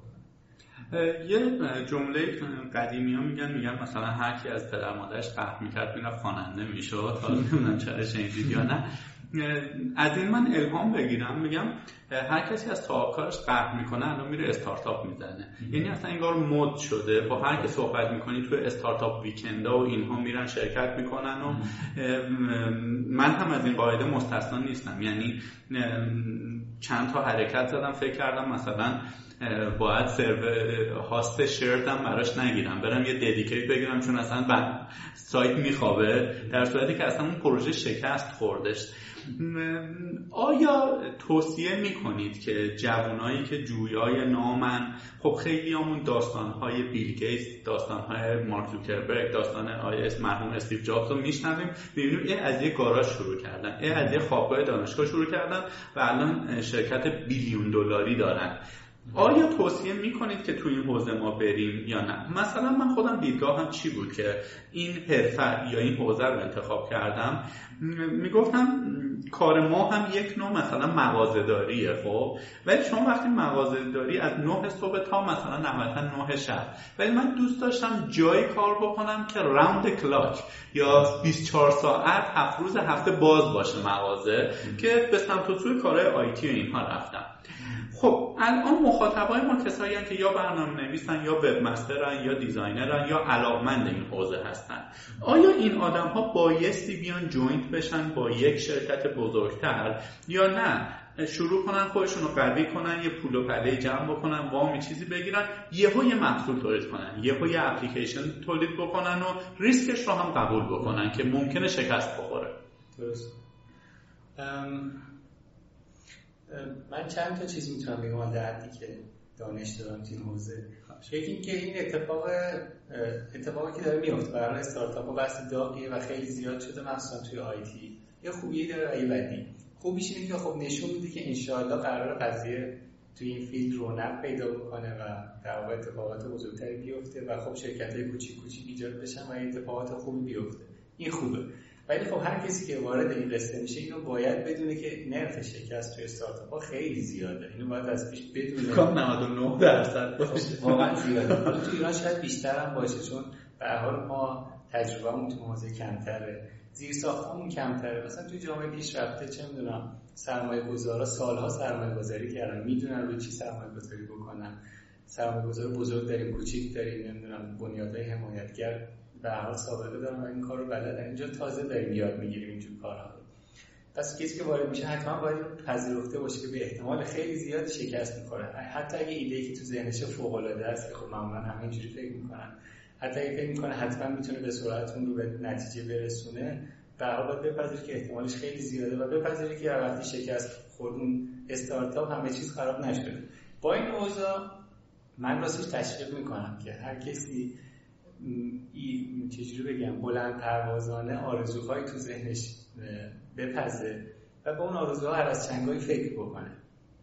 حداقل سال یه بار دو بار آرزوهاشو بنویسه، آرزوهای فنی، چیزی که دوست داره بسازه و به سمتش حرکت بکنه، اما محتاطانه. پس اون دانشجویی که تازه فارغ التحصیل شده خب ریسک شکست کارش بیشتر میشه. شاید من حالا الگوی کلی که میتونم پیشنهاد بکنم اینه که یکم تجربه بکنه. یعنی اگر ایده‌ای هم داره یکم کار کردن توی شرکت تجربه بکنه، حداقل ببینه که تو اون شرکت فرآیندها چجوریه، چه ریسکایی وجود داره که اون فرد در جریانش نیست، کاری فنی رو یه مقدار پخته‌تر بدونه و یاد بگیره، اما ایده‌هاش رو فراموش نکنه. همیشه تو ذهنش با خودش بگه که من دوست دارم همین چیزی بسازم. منم مثل شما، منم ایده‌ای تو ذهنم داشتم. بعضیاشون بعد مدت در واقع تاریخ اندازش گذشته، شاید هم دلم بسوزه. مثلا اون موقع که درگیر کار کردن بودم و درس خوندن بودم شاید این ایده رو اجرا می‌کردم، الان یه چیزی میشد که الان مشابهش رو دارم می‌بینم که گرفته. ولی خب اینو تو ذهنم باز دارم که اگه اون موقع شروع می‌کردم احتمال شکستش زیاد بود، شاید تجربه کاریم هم از دست می‌دادم. یک کمی محافظه‌کارانه اما تو ذهنشون داشته باشم و معمولاً تنهایی کار بزرگ نمیشه که اینو باید بپذیرم. ایده اگه فوق‌العاده باشه، حتی اگه دانش فنی دارن، تنهایی به صورت فردی نمیتونن. باید کسایی رو پیدا کنن که از نظر فنی، از نظر بازرگانی، از نظر مالی با هم دیگه تیم بشن. اینا بحث‌های استارتاپیه، منم خیلی توش سراغ دقیقاً من همین نقش تیم رو در موفقیت استارتاپ می‌خواستم بهش اشاره کنم که خودتون فرمودید. یه چیز کوچیک فهمیدم، ایده خیلی تو ذهن ما مهمه. ولی توی گرفتن کار اولویت چندم، یعنی که سرمایه‌گذارا معمولاً اینو میگن، یعنی ایده‌ت فوق‌العاده ولی خب تو اجرا باید ببینیم چی میشه. اگر که یه ایده‌ای داشته باشیم که مثلا سایت باشه، خب هم خلاصه فقط جواب بدید، خیلی نمی‌خوایم بشکافیم، چه زبونی رو توصیه می‌کنید که یه MVP یا یه پروتوتایپ، یه نمونه اولیه بخواید در بیارید؟ اگه خیلی ساده باشه من تمپلیت‌ها و فریم‌ورک‌های آماده رو پیشنهاد می‌کنم، مثل وردپرس و جوملا و حالا دروپال یا چیزای دات نت جاوایی، واسه اینکه چه زبونی بلدن. اگه یه کمی پیچیده‌تر باشه باز من پی اچ پی رو میگم، من که متوجه آره اگه پیچیده‌تر باشه، فرض کن سرور سایت پیچیده‌تری داشته باشه، به نظرم باید بشینم فکر بکنم. یه گزینه، یه نکته مهمه که خودشون چه چیزایی رو بلدن و چه جور تیمی رو میتونن جمع بکنن. ببین من طرفدار جاوا ام، ولی به شرطی که تیمش آماده باشه. جاوا یه لرنینگ کرو نسبتاً کندی داره. من همین دست دراز کنم 10 تا دیولپر حرفه‌ای جاوا به راحتی پیدا نمی‌کنم. پیدا کنید فوق‌هاشون ممکنه خیلی بالا باشه. پس به شرطی جاوا رو انتخاب می‌کنم که احتمالاً یه پلن 2 ساله 3 ساله با سرمایه خوب داشته باشن که خب کار سخت‌تری باشه. دستتون درد نکنه. همین پرسیده آیا بین مدرک دانشگاهی دولتی و آزاد و علمی کاربردی از نظر ارزش و سطح علمی فرقی هست یا نه؟ توی کار دیگه، توی کار کردن تو صنعت احتمالاً سوال بوده. یعنی خروجی این دانشگاه هر کدومش چیه؟ به نظرم تاثیر داره. صادقانه بخوام بگم کسی که دانشگاه خوب آموزش خوب دیده باشه، خب آمادگیش برای کار احتمالاً بیشتره. ولی این قانون همیشگی نیست. از بهترین دانشگاه‌های ما کسایی فارغ التحصیل میشن که اصلاً آمادگی کار کردن ندارن به دلایل مختلف. و از من همکارایی داشتم که اصلا درس تو دانشگاه نخوندن ولی دیولپرهای حرفه‌ای بودن. خودشون این مسئله بعضیاشون درس ول کرده بودن و دیولپرهای حرفه‌ای بودن و خیلیشون از دانشگاه‌های حالا طبق این رده‌بندی که شما گفتین شاید رده 2 و 3 باشن ولی باز دیولپرهای حرفه‌ای شدن. یه واقعیتی هست، دانشگاه رو کنکور تعیین می‌کنه. کنکور هم بحث تست زدن و نمیدونم ریاضیات و حفظیات و اینجور چیزاست که تا حدودی نشان از پتانسیل فرد داره ولی همه چیز اون نیست. یه نفر ممکنه خب ریاضیاتش مثلا ضعیف باشه، خوب حفظ نکنه ولی دیولپر فوق‌العاده‌ای بشه. میخوام بگم من اگه بخوام استخدام بکنم نگاه میکنم به دانشگاه فرد، حتی به معدلش نگاه میکنم، میگه چه درسایی رو با کی پاس کرده من نگاه میکنم. ولی اگه یه نفر از دانشگاه ضعیف بیاد ردش نمیکنم به خاطر اینکه از دانشگاه ضعیف اومد، حتما به رزومش، تجربهش، تواناییش نگاه میکنم. میتونم خواهش کنم بفرمایید به ترتیب از بالا به پایین خودتون کجا فارغ التحصیل شدید؟ از بالای دکترا بگم. شریف دکترا، ارشد شریف، لیسانس دانشگاه تهران در دبیرستان علامه هندی. بله، پس مسلماً شریف رو به عنوان یکی از تاپ یونیورسیتی‌های ایران میشناسید دیگه. من فوق لیسانس دکترام شریف بوده. شریف رو هم خیلی دوست دارم ولی باز شاید مثل اون بحث تعصب اگه بخوام متعصبانه نگاه نکنم، دانشگاه‌های تهران رو من دانشگاه خیلی خوب دیدم، دانشگاه رده اول تهران مثل شریف تهران، امیرکبیر، شهید بهشتی که الان توش هستم، علم و صنعت، اصلا تربیت مدرس، اینا دانشگاه خوبی ان واقعا و کیفیت آموزش‌هاشون به نظر من در مجموع خوبه. و یکی از باز یکی که متأسفانه بخوام بگم، من دانشگاه تهران خیلی دوست داشتم، دانشگاه شهید بهشتی رو خیلی دوست دارم و اینا شاید توی رنکینگ ها مثلا همین هم از شریف هم خیلی خوب بود، ولی تهران شهید بهشتی از نظر کیفیت آموزشی که ارائه میکنه به نظرم فاصله‌ای با شریف نداره. کیفیت دانشجوها چرا بالاخره المپیادی‌ها رتبه اولا مثلا میرن شریف، ولی کیفیت آموزش و پژوهش تو دانشگاه رده اولم به نظرم خیلی نمیشه. قبلا با دوستانی که من صحبت کردم، خب تعدادشون در واقع در زمینه آکادمیک اصلا رشتهشون مرتبط نبوده با شاخه برنامه‌نویسی مثل خود من و اینها. بعد ما می‌نشستیم توی پادکست از بدیهای دانشگاه و اینها با هم دیگه می‌گفتیم وقت تلف کردن و جسارتاً این آدم‌هایی که اونجا به عنوان استاد هستن بی‌سوادن و اینها. حالا الان فرصت خوبی من میبینم که اگر اشتباه کردم شما من اصلاح کنی، یعنی میخوام یه بحث چالشی ایجاد کنم. من میگم که فرض کنیم که شما دانشگاه طراز اول قبول نشید، مثلا میخوای بری دانشگاهی که پولیه، خب چیزی در حدود مستقیم و غیر مستقیم 7-10 میلیون باید هزینه بکنی، پول تاکسی رو حساب کن، نمیدونم تایم پرت میشه، جزوه بخر، پرینت بگیر، نمیدونم شهریه بده و اینها، 10 میلیون میشه. شما بیا آقای علیاکبری رو خصوصی بگیر، 3 میلیون بهش بده، MP3 اونا رو بهت یاد بده. آقای علیاکبری نه، برو یه بوت کمپ، برو یه دوره‌های فشرده، اینها رو چیز کن، خودتو بنداز تو استاد، انقدر دست و پا میزنی، یه ذره قلقل می‌کنی، مثلا درد میشه تا یاد می‌گیری اینها. دیدگاه من درسته یا دارم آدما رو گمراه می‌کنم؟ این در حالت ایدئال خوبه. من میگم تو کشور پیشرفته آدما انقدر ولع ادامه تحصیل ندارن، حتی ولع ندارن دوره کارشناسیشون تموم کنن. شاید یکم می‌گذره بعد میگن خب این دانشگاه اون چیزی که می‌خواستم می‌رسن، شروع می‌کنم به کار کردن. و نرخ آموزش، نرخ ادامه تحصیل دادن انقدر زیاد نیست. اتفاقاً یه نقطه ضعف ما شاید همین باشه، چیزی کنار دانشگاه. یه زمانی دوره‌های فرض کنیم فوق دیپلم هدفشون این بود که یه نفر با 2 سال درس خوندن آماده کار کردن بشه، ولی متأسفانه چون ورودی‌های فوق دیپلم و مثلا دانشگاه‌های فوق دیپلم رو ارائه می‌کردن اونقدر نگرفتن، این دوره‌ها خب خیلی جا نیفتاد و الان ازشون استقبال کمتر میشه. من میگم شاید یه حلقه مفقوده توی کشور ما همین باشه، یا شرکت هایی یا یه آموزشگاه هایی که بتونن به قول شما MP3 یه چیزایی یاد بدن که طرف با هزینه کمتر سریع بره با اون چیزا دست به کار بشه و کار رو یاد بگیره. هست الان تو ایران، یعنی نمونه‌هایی هست. من چون از جزئیات کیفیت آموزششون خبر ندارم، حالا اسمش برام قضاوت نمی‌کنم، ولی آموزشگاه‌های شبه دانشگاه یا شبه آموزشگاه‌های وجود دارن که هدفشون همچین چیزیه. به نظرم یواش یواش اینا بیشتر میشن. از تیپ آموزشگاه‌های قدیمی یه چیز درس می‌دادن، مثلا فرض کنیم توی فلان آموزشگاه جاوا درس می‌گیریم، دارن میان بالاتر سعی می‌کنن رودمپ دوره ارائه بکنن، بگن اول جاوا بگیر، بعد مثلا J2E بگیر، بعد دیتابیس بگیر و همینجوری الاخر. من با اصل حرفتون موافقم راستش. من به دانشگاه انتقادات زیادی دارم و فکر می‌کنم دانشگاه‌های ما، حداقل دانشگاه‌های خوب ما، به اندازه کافی به صنعت نگاه نمی‌کنن. دانشگاه‌های ما تا حد زیادی به تحصیلات تکمیلی نگاه می‌کنن، یعنی سعی می‌کنن دانشجوشون رو طوری بار بیارن که راحت‌تر بتونه فوق لیسانسش رو شروع بکنه یا راحت‌تر بره توی کشور دیگه این تیکه‌شو باز متأسفانه میگن بتونه ادامه تحصیل بده. کمتر نگاهشون به صنعت ماست. بنابراین درس‌های ارائه میشه که خب قدیمی‌ان، درس‌های جدید کمتر ارائه میشه. عرض کنم دانشجوهایی که فارغ التحصیل میشن آمادگی کار کردن رو کمتر دارن که این مشکلات باید برطرف بشه. و این باز من اوضاع رو به بهبود میبینم تو دانشکده‌ها، دانشگاه‌های درجه اول این تغییرات رو دارم میبینم، هرچند به نظرم خیلی کنده.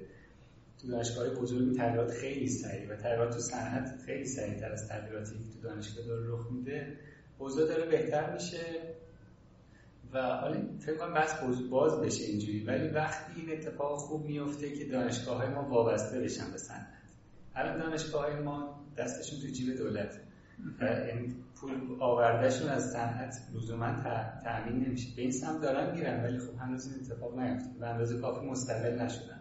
وقتی نیازشون به صنعت باشه خب این نیاز رو پیدا میکنن که دانشجو رو طوری تربیت کنن که به درد صنعت هم بخوره. یه سوال، الان مثلا در مقطع لیسانس اون وقتا میگفتن پاسکال درس میدن، الان چی درس میدن؟ این متنوع، چیزی که حالا توی شریف و شهید بهشتی من در جریانم توشون درس دادم جا افتاده تره.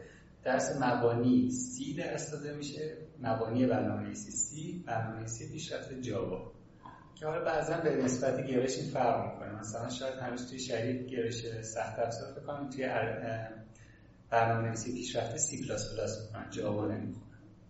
درسته، خستتون که نکردم. خب احمد پرسیدن لطفا در مورد انت، فکر میکنم ماون باشه، ایشون نوشته میون و مقایسه شون توضیحاتی بدید، و در مورد میک لینوکس و گرادل گفتن سوال کنید، و در نهایت در مورد گاربیج کالکشن یا فارسیش چی بگیم؟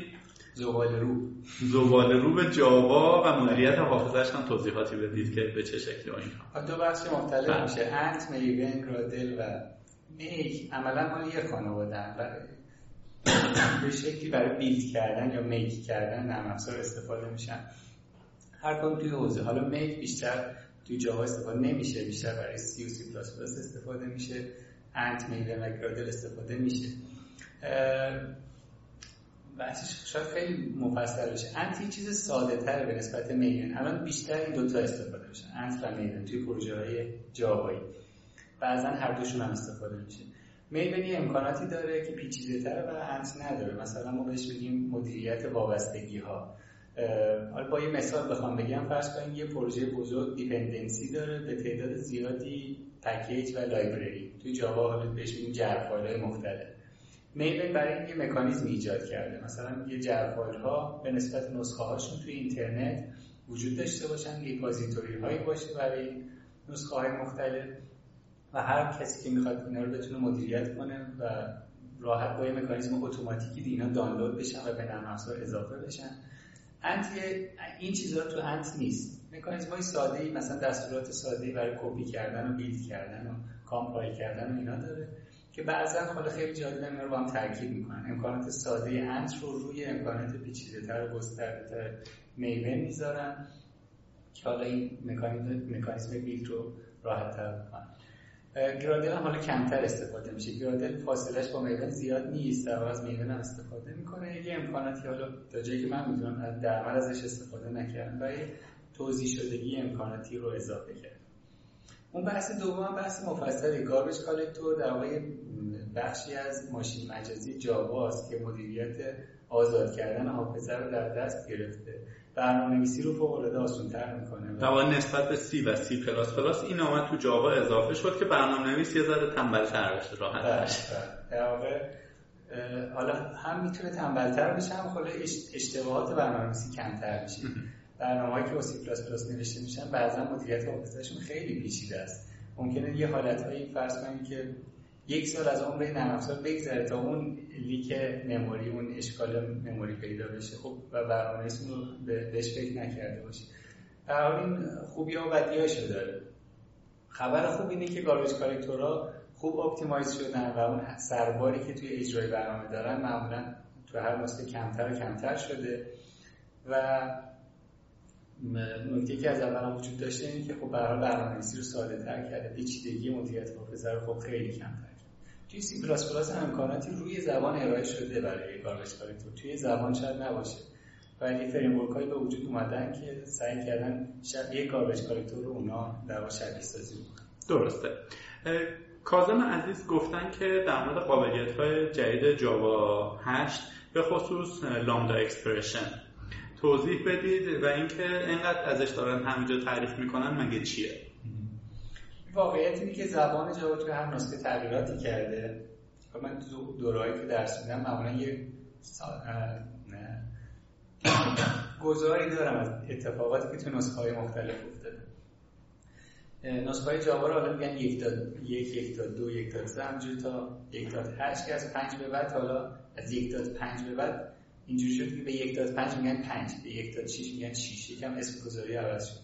نسخه 1.2، نسخه 1.5 و نسخه 1.8 مهمترین تغییرات توی ساختار زبانه. اینا بک‌ورد کامپتیبل هم هستن. بله بله. این جاوا قراره هر اتفاقی که قبلا توش جواب میداده جواب. خب اگر اشتباه کرده بودن توی قبلی‌ها، توی طراحی‌ها مسیر اشتباه بوده.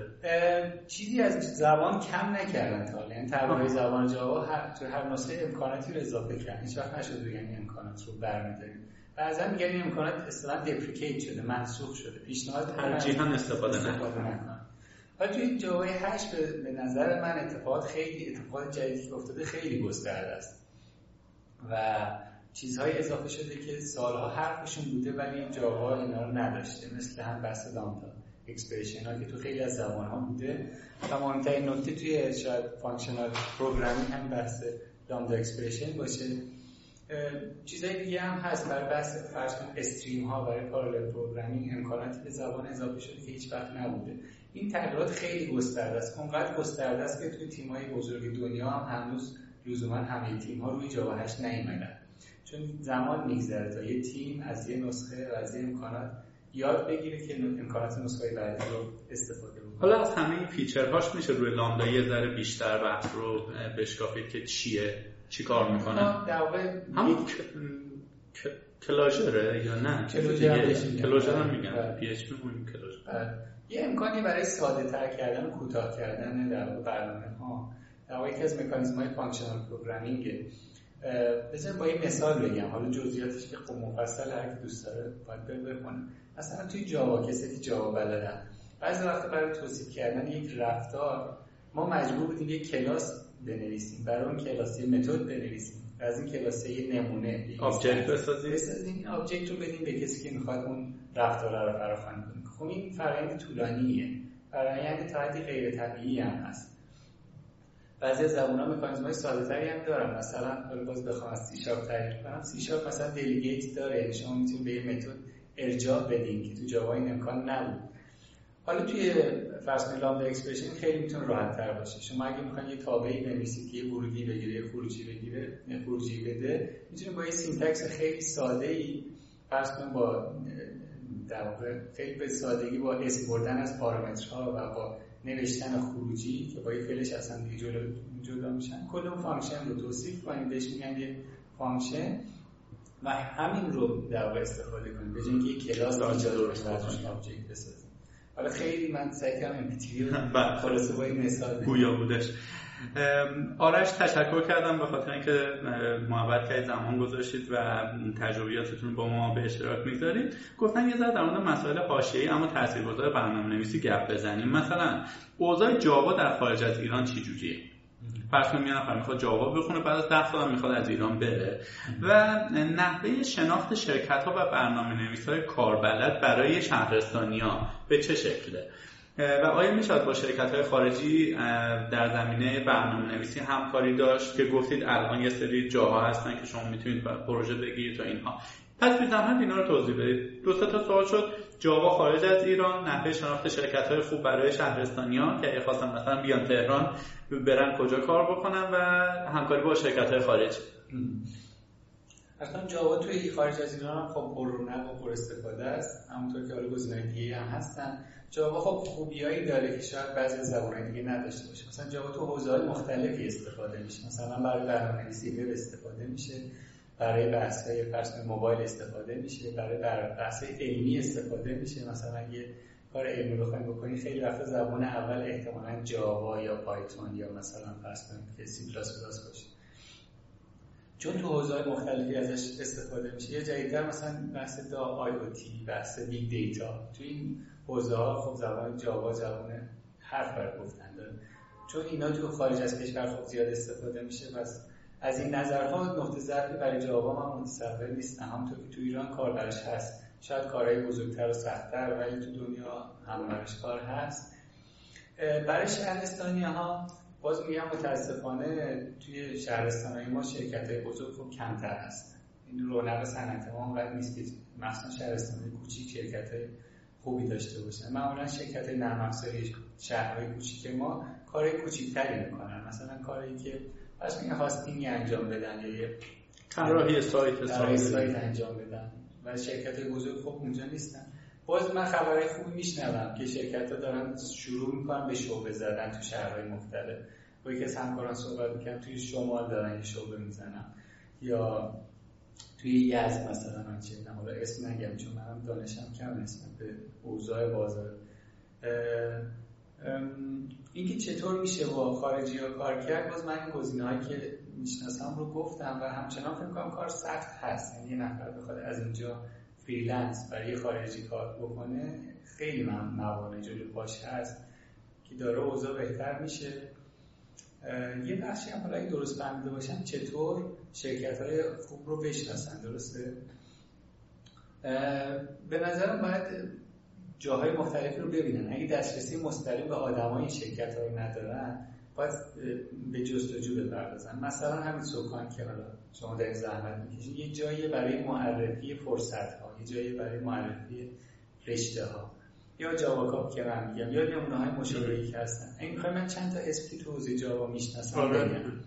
جاوا کاپ که حالا انجمن جاوا کاپ و سعی می‌کنه که حوزه جاوا رو ترویج کنه و به آدمای مختلف کمک کنه که اگه میخوان یاد بگیرن، اگه میخوان استخدام بشن یا استخدام بگیرن، در کار راحت‌تر کار بکنن. سوکان آکادمی، من هر وقت جاوا رو سرچ میکنم، در واقع تو آموزش جاوا سوکان آکادمی بالا هست.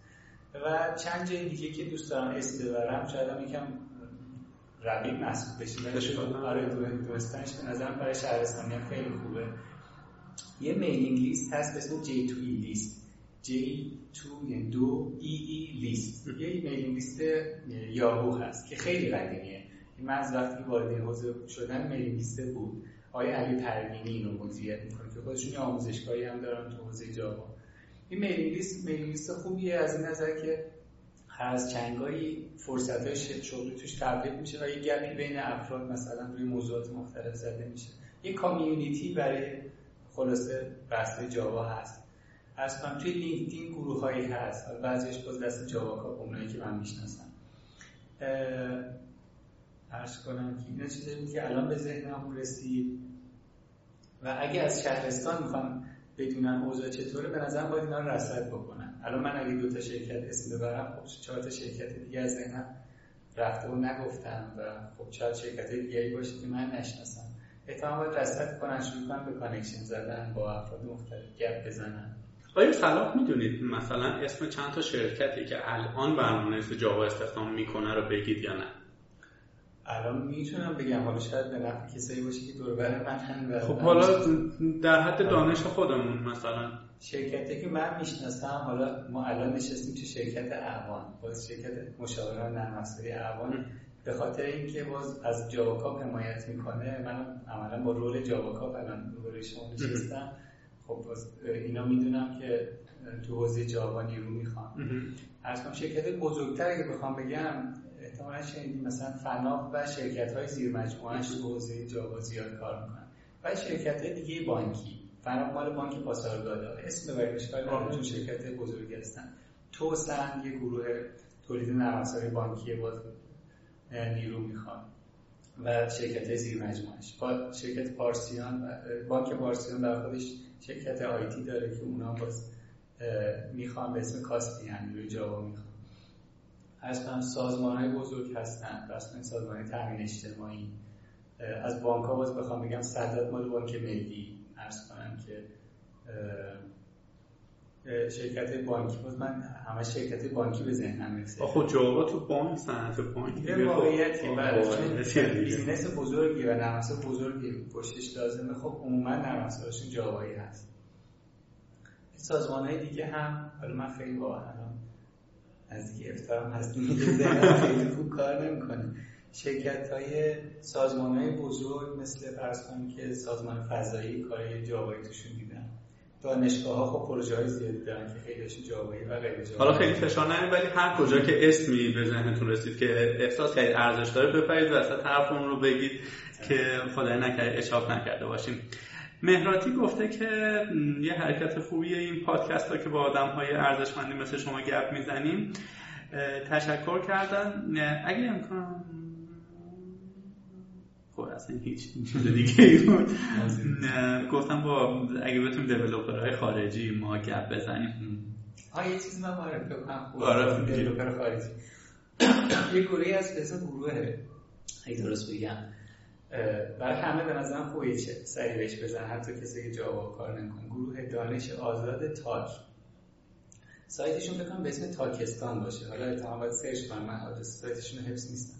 یه گروه از بچه‌های ایرانیان که خارج از ایران دارن کار میکنن، یعنی کسایی که این گروه را انداختن عموما کسایی هم که تجربه صنعتی خارج از ایران دارن و شروع می‌کنن گپ زدن. اتفاقا یعنی ارائه کوتاه نیم ساعته یه ساعته و بعضا گپ زدن.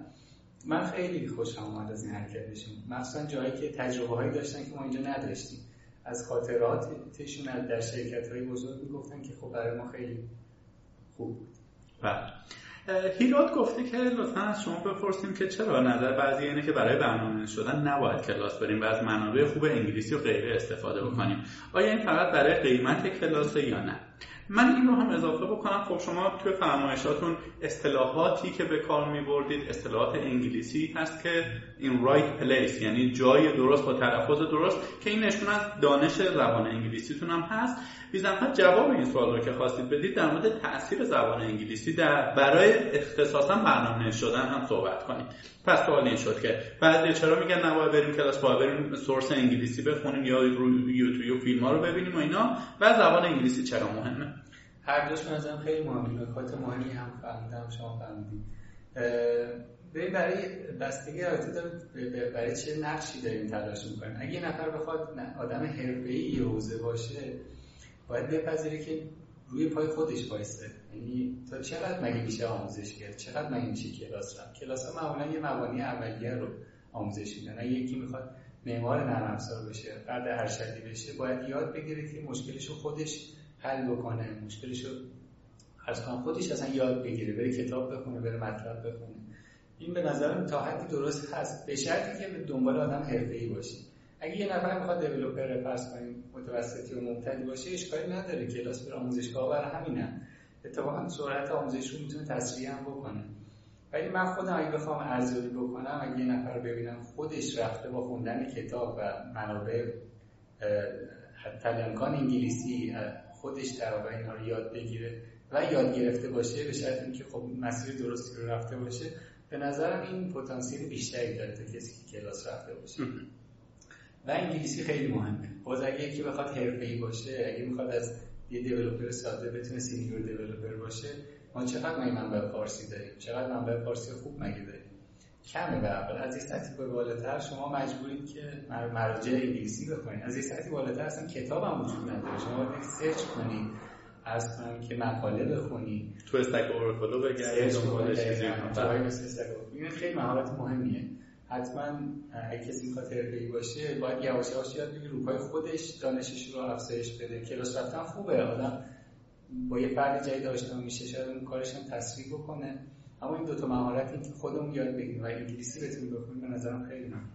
همین سوال جالب پرسیده، گفته برنامه‌نویسی یاد بگیرم برم سر کار برنامه‌نویسی یاد بگیرم. و اینکه اصلا چرا باید دانش داشته باشم تا خودم یه برنامه‌نویس مبتدی بدونم بتونم وارد بازار کار شم. کار خوبیه. معمولا دانشجوها درک می‌دارن که کی میتونن وارد بشن. بعضیا اول خوب بلدن ولی اعتماد به نفس کافی ندارن برای کار. من باز به نظرم یه فرآیند ایتریتیو، یه فرآیند چرخشی. یعنی نمیتونیم بگیم من برنامه‌نویس فوق‌العاده خوب میشم بعد کار رو شروع می‌کنم. چون توی کاره که آدم برنامه‌نویس خیلی خوب میشه. یه حداقلایی رو باید بلد باشی بسته به حوزه. مثلا اگه توی جاوا می‌خواید کار بکنی باید زبان جاوا رو به نظر من خوب بلد باشی، یک دو تا فناوری هم بلد باشی. مثلا اگه توی حوزه فرض کن موبایل می‌خواید کار بکنی اندروید رو خوب یاد گرفته باشی، یه کتاب خونده باشی، یه آموزش دیده باشی و یه چند تا اپلیکیشن اولیه حداقل نوشته باشی. بتونی یه صورت مسئله رو تبدیل به کد بکنی. این صورت مسئله خیلی کوچیک در حد یک کلاسی تابع کافی نیست. و یواش یواش دنبال یه جایی بگردیم که با اون مهارت‌های اولیه‌ای که داریم بتونیم کار رو شروع بکنیم و تو قدم‌های اول باز پیشنهاد من خیلی به فکر درآمد و در واقع حقوق و اینا نباشید، به فکر یه شرکت بزرگی توش استخدام بشین نباشید. تو قدم اول ببینید فکر باشید که مثلا به شکل کارآموزی ما بچه‌ای داشتیم که چند تا دوره کارآموزی سپری کردن بعد یه کارش شروع کردن، چون تو دوره کارآموزی اول مثلا به اندازه کافی خب احساس کردن که یاد نگرفتن، دوباره یه کارآموزی دیگه حقوقم نگرفتن. بنابراین من فکر می‌کنم ایتریتیو و تو دل کارم باز دوباره باید مطالعه بکنم، اینجوری نیست که من مطالعه کنم یه چیزی یاد بگیرم بعد برم سر کار. تو دل کار حتما پیش میاد، آدم بدون کجا ضعف و کجا اصلا لازمه چیز جدید یاد بگیره. دست شما درد نکنه. آیه احمد حقوقی پرسیدن که کاربردهای فعلی موبایل ادیشن در دنیا و ایران. موبایل ادیشن خب از قدیم برای کار روی embedded سیستم ها و مخصوصا موبایل های قرار بودم مثلا مثل اندروید باشه. خب اصلا نسخه‌های اول جاوا که دلیل محبوبیتش این بود که رو موبایل ها میتونستیم جاوا اجرا بکنیم. رو کسی که مثلا پیرمرد سنشون زیاده احتمالاً یادشونه 10 تا 15 سال پیش موبایلی که به بازار می اومد یکی از فیچراش بود که میگفتن جاوا اینیبل کن، جاوا میتونن اجرا کنن. الان هم شرط نمیزنن. اون بخش از بازار جاوا از دست جاوا موبایل ادیشن از دست داده. الان موبایل‌ها اونقدر پیشرفت کردن که میتونن نرم افزارهای بزرگتری رو اجرا بکنن و جاوا موبایل ادیشن نسخه محدودی از جاوا بود. برای نوشتن با یه برنامه بزرگ کافی نبود. اندروید به جاش اومد. هنوز زبان جاوا است ولی جاوا موبایل ادیشن نیست. پس جاوا اون حوزه رو از دست این حوزه رو دوباره به شکل دیگه‌ای به دست آورد. جاوا موبایل ادیشن هنوز کاربرد داره. و این کاربرد باز دوباره به شکل‌های دیگه‌ای در نمود پیدا می‌کنه. مثلا چه جوری تو ایران داریم جایی که دیولپر موبایل ادیشن توی مثلا بحث‌های IoT استفاده میشه، توی بحث embedded یعنی نرم افزاری که توی دل سخت افزارها قرار اجرا بشن. من دانشم توی حوزه حقیقتاً کمتر کاربردی رو دیدم، ولی حالا یه اتفاقی که اخیراً دیدم یکی از شرکتایی که تو ایران تلویزیون تولید میکنه، حالا با مدیر فنی صحبت میکردم، اون برای تولید نرم افزارهای تلویزیون از جاوا استفاده میکنه. مرسی از توضیح کاملتون. سوال بعدی اینه که مدرک‌های اوراکل رو اگه آدم وقت بذاره بگیره، مثل مدارک دانشگاهی اعتبارش کمتره یا بیشتره یا همون قدره، یا نه آدم بره اون همون تایمی که میخوای بذاری مدرک بگیری تجربه کسب کنی بهتره؟ تو ایران رایج نیست این مدرک. اصلا حالا باز از رول جاوا کاپ بخوام بگم، یکی از کارهایی که جاوا کاپ میکرد ارزیابیه و هنوزم سعی میکنم بکنم. یکی از دلایلمون که این مدارک تو ایران نیست. خب این اوراکل الان تو ایران آزمون برگزار نمیکنه. از طرف خب شرکت‌ها دوست دارن بدونن این نفر چقدر جاوا بلده. یه نمره‌ای مثل فرض کن تاپل ISP نمره‌ای میدن، خب یه سرتیفیکیت معتبری باشه. به نظرم میاد که این گرفتن مدرک‌ها یکم یه مقدار سخت باشه، چون بخوام بگیریم باید بریم کشور خارجی آزمون رو بدیم و الان تو ایران خیلی نمیشناسنش، مورد ارجاع نیست بین شرکت‌ها. بنابراین کار رایجی نیست. من بین برنامه‌نویسایی که من تا حالا باهاشون مصاحبه کردم هیچ کدومشون مدرک اوراکل نداشتن، ببین سم نرفتن چون کار سخته. درسته. تو صحبتاتون جایی اشاره کردید به IoT یا اینترنت اشیا. سوال بعدی اینه که خب ما معمولا از دنیا عقبیم. الان تو دنیا ترند شده که مثلا چه میدونم با یخچال فریزر نوتیفیکیشن میاره رو گوشیت که تخم مرغ بخر بیا خونه داری اینستاگرامی یا اینا. تو ایران وضعش چه جوریه؟ آیا الان اصلا شروع شده یا چند سال دیگه قرار شروع بشه؟ با الان کسی میتونه شروع کنه سرمایه گذاری که اگر 5 سال بعد شرکت رو گفتن آقا من دیولپر مثلا آیوتی میخوام، بری با حقوق بالا بتونی مشغول به کار شی. نکته خیلی خوبی. من باز فعال صنعت آیوتی نیستم، ولی به واسطه جاوا با فعالای آیوتی مخصوصا جدیدن خیلی برخورد داره. این اتفاقا کسایی که دارن سرمایه‌گذاری میکنن مهمترین ریسکی که جلو پاشونه الان اینه. میگن ما فرض کنیم سرمایه‌گذاری بکنیم، یه تیمم ایجاد بکنیم. خب 2 سال 3 سال دیگه اصلا نیرویی که بتونه به ما کمک بکنه و آموزش دیده باشه هست یا نه؟ این ریسک خلاص اون طرف هست. همونجوری که گفتیم با یه شیفت زمانی داغ بودن IoT به ایران هم رسیده، کاربردش هم داره شکل میگیره. شاید خب به اندازه دنیا اینجا رونق نداره، مثلا شرکت‌های کمتری اینجا دارن سرمایه‌گذاری میکنن. من فکر میکنم اتفاقات خوبی تو آیوتی میفته، ولی من واقعا صاحب نظر نیستم که بگم چقدر جدی این اتفاق میفته تو ایران. یعنی 2 سال دیگه الان خیلی بازار بزرگی هنوز نداره تو ایران. 2 سال دیگه این اتفاق میفته، 5 سال دیگه، 10 سال دیگه، من واقعا برآورد دقیقی ندارم. یواش یواش داره این حوزه پر استفاده میشه. اتفاقا جاوا تو این حوزه خب خیلی نقش داره ایفا میکنه، به خاطر ماهیت زبانش، به خاطر اینکه نسخه‌های مختلفی داره، به خاطر اینکه پلتفرم دیپندنت میتونه کار بکنه و به خاطر اینکه شرکتایی که زیرساخت‌های آی تی میدن، چیپ‌های آی تی دارن تولید میکنن، خب خیلیاشون جاوا بیس دارن ارائه میکنن. ولی کی تو ایران این اتفاق بزرگ بشه و سهم بازارش بزرگ بشه من خیلی فکر کنم، من نظر ندارم بحثش می‌کنم.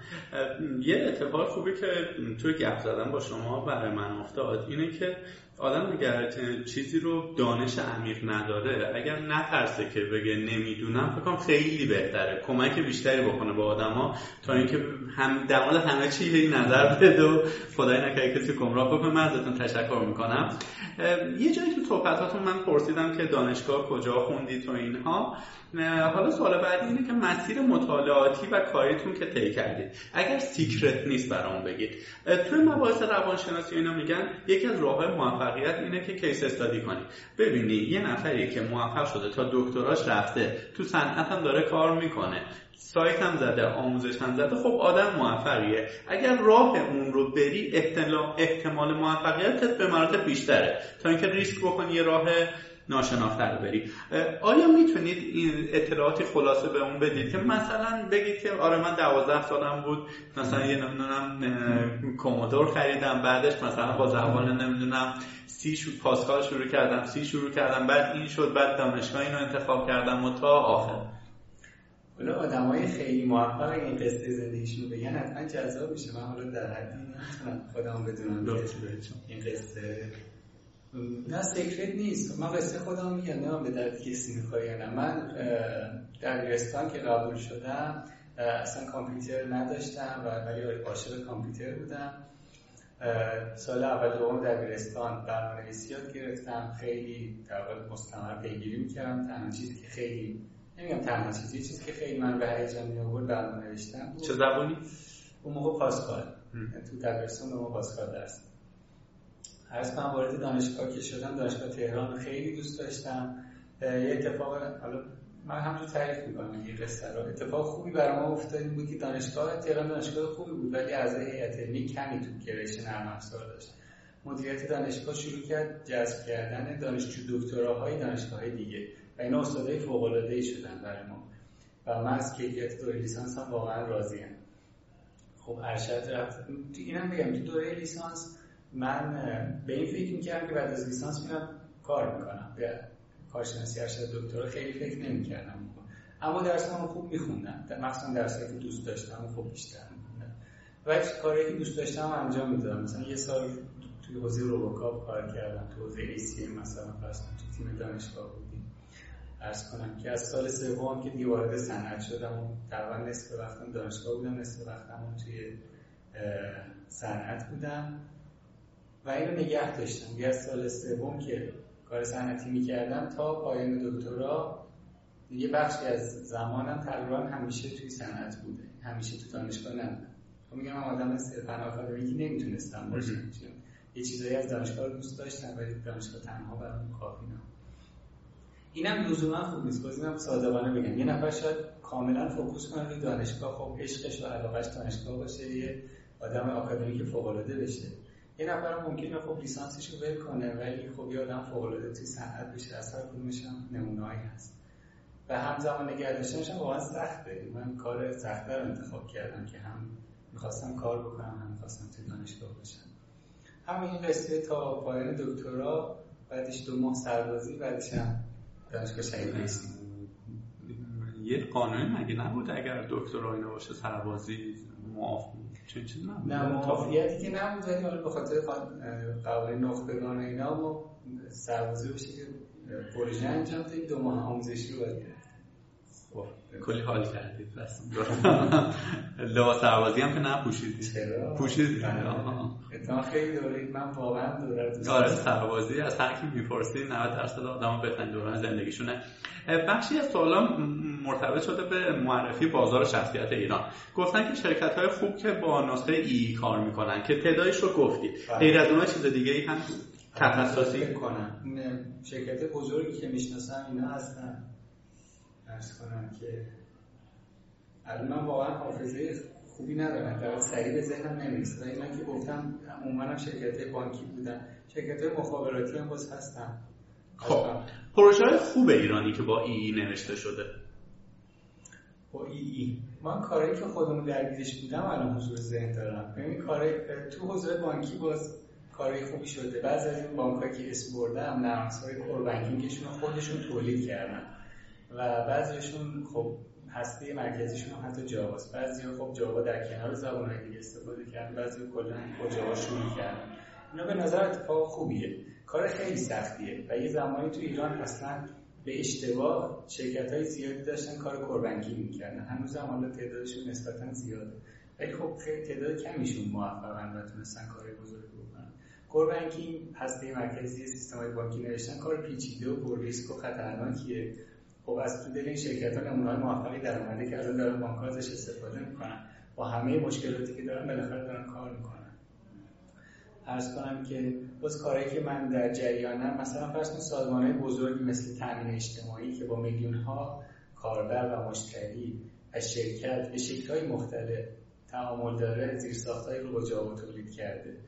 فرض کنید برای بیمه، برای فرض کنید سوابق بازنشستگی و به شکل‌های مختلف خدماتی که میده، سیستم‌های خیلی لارج اسکیلی هستن که توی بیمه‌ها استفاده میشن. بیمه‌های دیگه هم سیستم‌های مبتنی بر جاوا دارن. غیر از تامین اجتماعی که بزرگترین بیمه است.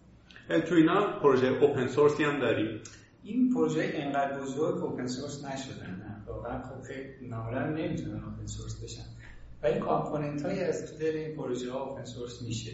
معمولاً اونایی اوپن سورس شده و در که من در جریانم که یه نسخه در واقع بومی شده از یه اتفاق رایجه. مثلا فرض کنید ترجمه فارسی یا فرض کنید که صفحات رایجی که تو خیلی از وبسایت‌ها هستن و به شکل بومی شده بخوان در واقع تبدیل بشن. سوال بعد اینه که به غیر از خود حضرت عالی میشه چند تا از برنامه‌نویس‌های حرفه‌ای جاوا ایرانی رو نام ببرید؟ من برنامه‌نویس حرفه‌ای جاوا به معنی نمیتونم خودم تلقی کنم. این من رولی که توی این حوزه دارم بیشتر مدرسم، مثلا تدریس میکنم، خیلی اگه هنر کنم خوب درس بدم. ولی توی صنعتم کار میکنم، هنوزم کد میزنم، هنوزم بالاخره توی برای اینکه بتونم حتی درس بدم باشم مجبورم کد بزنم. اصلا تو کار صنعتی هم دوست دارم و انجام میدم. ولی به اون معنا جاوا دیولپر حرفه‌ای از من حرفه‌ای‌تر خیلی‌ها هستن. من بذارید دو تا اسم بگم. یه نفر که تو آکادمی خیلی به من تأثیر گذاره، یه نفر که توی صنعت خیلی به من تأثیر گذاشت و اینا رو قبولشون دارم. توی دانشگاه کسی که برنامه‌نویسی پیشرفته به ما درس داد دکتر خسروی، دکتر رامتین خسروی، الان عضو هیئت دانشگاه تهران.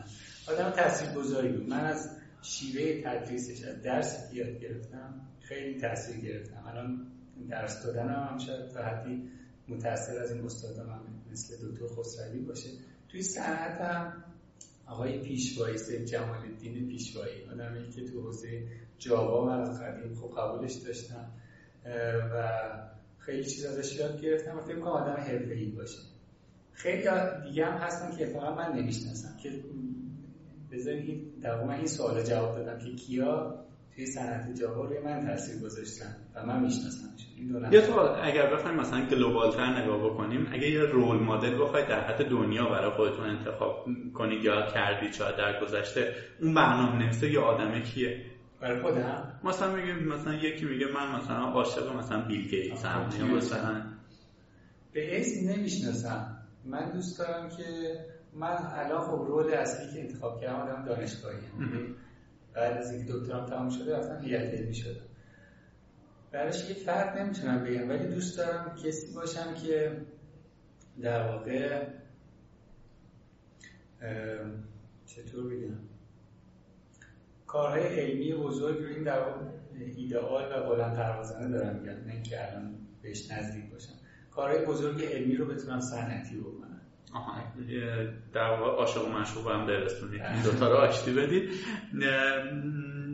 AWPFR اسمشه، حالا نمیدونم کد عجیب غریبیه. گفته که 5 ساله که دات نت کار میکنه، با سی شارپ در واقع داره کد میزنه. چطور میتونه مهاجرت کنه به جاوا و میشه براش یه رودمپ تعریف کنید. حالا نمیدونم چه بدی دید از دات نت که میخواد بیا جاوا، حالا رودمپ میخواد. این خب یه اتفاق خوب، یه خبر خوبی که سی شارپ جاوا خیلی لمسه. سینتکسش خیلی شبیه است. یعنی اگر در واقع مطمئنی که میخواد این کارو بکنه، به سرعت میتونه زبان رو سوئیچ بکنه.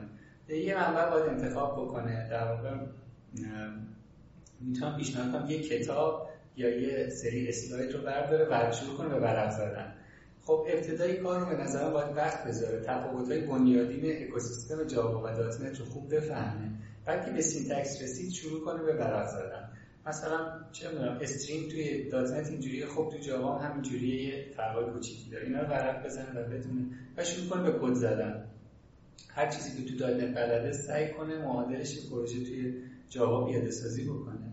وقتی جاوا رو یاد گرفت، حالا باید انتخاب کنه به چه سمتی میخواد بره. مثلا اگه ASP.NET کار میکرده توی دات نت، باید بره سمت جاوا انترپرایز ادیشن و شروع کنه به فناوری‌های حوزه یاد گرفتن.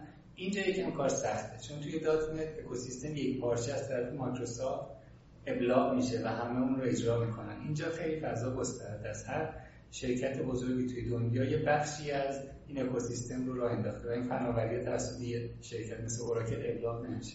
مثلا هایبرنیت از اون ور هست، اسپرینگ از این ور هست. اینجا یه مقدار باید چیز بکنه. ما سعی کردیم باز توی جاوا کاپ رودمپ نشون بدیم که یکی میخواد برنامه‌نویس به حرفه جاوا بشه چه چیزایی رو باید یاد بگیره، قدم به قدم چه منبعی توش وجود داره. تو جاوا کاپ بگردن، تو سایت جاوا کاپ یه صفحه هست که رودمپ آشنایی با فناوری‌های جاوا چطور. سوال بعدیشون این هستش که اگه یه نفر بخواد فول استک دیولپر بشه، من چند ساعت در روز باید بره سر کار، چند ساعت ورزش کنه، چند ساعت مطالعه بکنه؟ و میگه که احساس همینه که یه برنامه‌نویس به تفریح هم نیاز داره. این تفریحه باید چقدر باشه؟ خیلی مهمه اتفاقا. من اتفاقا باز از طرف خودم بخوام بگم این نقطه ضعف شاید در آدمایی مثل من این باشه که کمتر به این حواشی، این که آدم حالا خیلی خوب ما مثلا فرض کنیم خیلی هم حرفه‌ایش بدیم، مثلا میگن چقدر مواظب سلامتیمون بودیم، چقدر مثلا چند سال دیگه اینجوری میتونیم کار بکنیم. اتفاقا به نظرم خیلی مهمه که آدم دراز مدت رو نگاه کنه. 10 سال دیگه مثلا کمر درد، پا درد، نمیدونم چشم، اینا رو حواسش بهش هست یا نه. چقدر کار بکنیم، چقدر مطالعه بکنیم، چقدر تفریح، نمیتونم عدد بگم. میتونم بگم کار زیاد اصلا خوب نیست. مثلا اگه به طور مداوم یه نفر بیشتر از 10 ساعت در روز کار میکنه، این غیر طبیعیه. شاید اون آدم پتانسیلش بیشتر باشه، نمیدونم، ولی معمولا آدم در طولانی مدت نمیتونن حفظ بکنن. و بین مطالعه و کارم باید ترید آف برقرار باشه. من پیشنهادم اینه که اگر کار خوبی دارین انجام میدین، تو دل کار بسته به نیاز اتفاقات مهم رو رصد کنید و روش مطالعه کنید. چون یه گزینه اینه که خب من بگم الان من دارم جاوا کار میکنم، برم یه سی شارپ هم بخونم، برم مثلا فرض کنید یه پی اچ پی هم یاد بگیرم. این میشه پراکنده کاری. ولی یه وقتی دارم جاوا کار میکنم، شنیدم که مثلا داکر چیز مهمی، شنیدم که اسپرینگ چیز مهمی. اگر بلد نیستم شروع کنم بخوندم کنار کارم به وقت فراغتم. چقدر وقت نمیتونم بگم، ولی به طور میانگین شاید مثلا به ازای 8 ساعت در روز ما 1 ساعت 2 ساعت همون داریم میچرخیم، نه به شکل فرض کنید آموزش دیدن، میچرخیم تا جواب سوالایی رو پیدا بکنیم. شاید استکوار فرو باشه، شاید یک کتاب باشه، شاید هم سوال کردن از یه دوست باشه که به همین هم مطالعه میگه. درسته. حرف بزن. سوال بعدی چیه؟ من حرف بزنم؟ آره. خسته نباشید. آره خسته نباشید. تموم شد.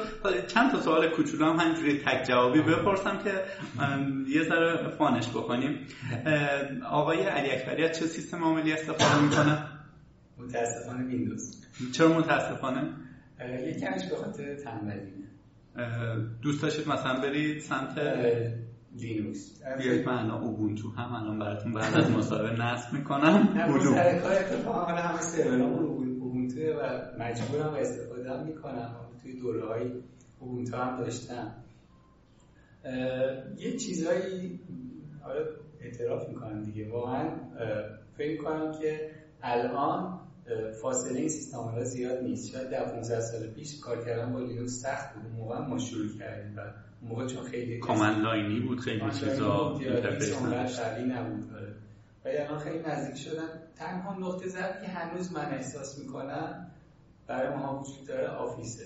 من مایکروسافت رو به نظر بیشتر محصولاتش چندان خوب نیستن، مخصوصا سیستم عاملش هرچند سالهای اخیر خیلی بهتر شده، اما مدل آفیس با اون حواشیش مثلا برای فارسی و اینا من سخت‌تر پیدا کردم. مثلا اکسل و ورد مخصوصا و پاورپوینت من زیاد استفاده می‌کنم به خاطر جنس کارم توی دانشگاه و به خاطر تنبلی شاید یکم حساب ببینید. معادلاش هست مثل لیبره آفیس و اینها، درسته به اون خوبی نیست. من زمانی که مهاجرت کردم تنها چیزی که دلم میس کردم یا دلم براش تنگ شد فتوشاپ بود.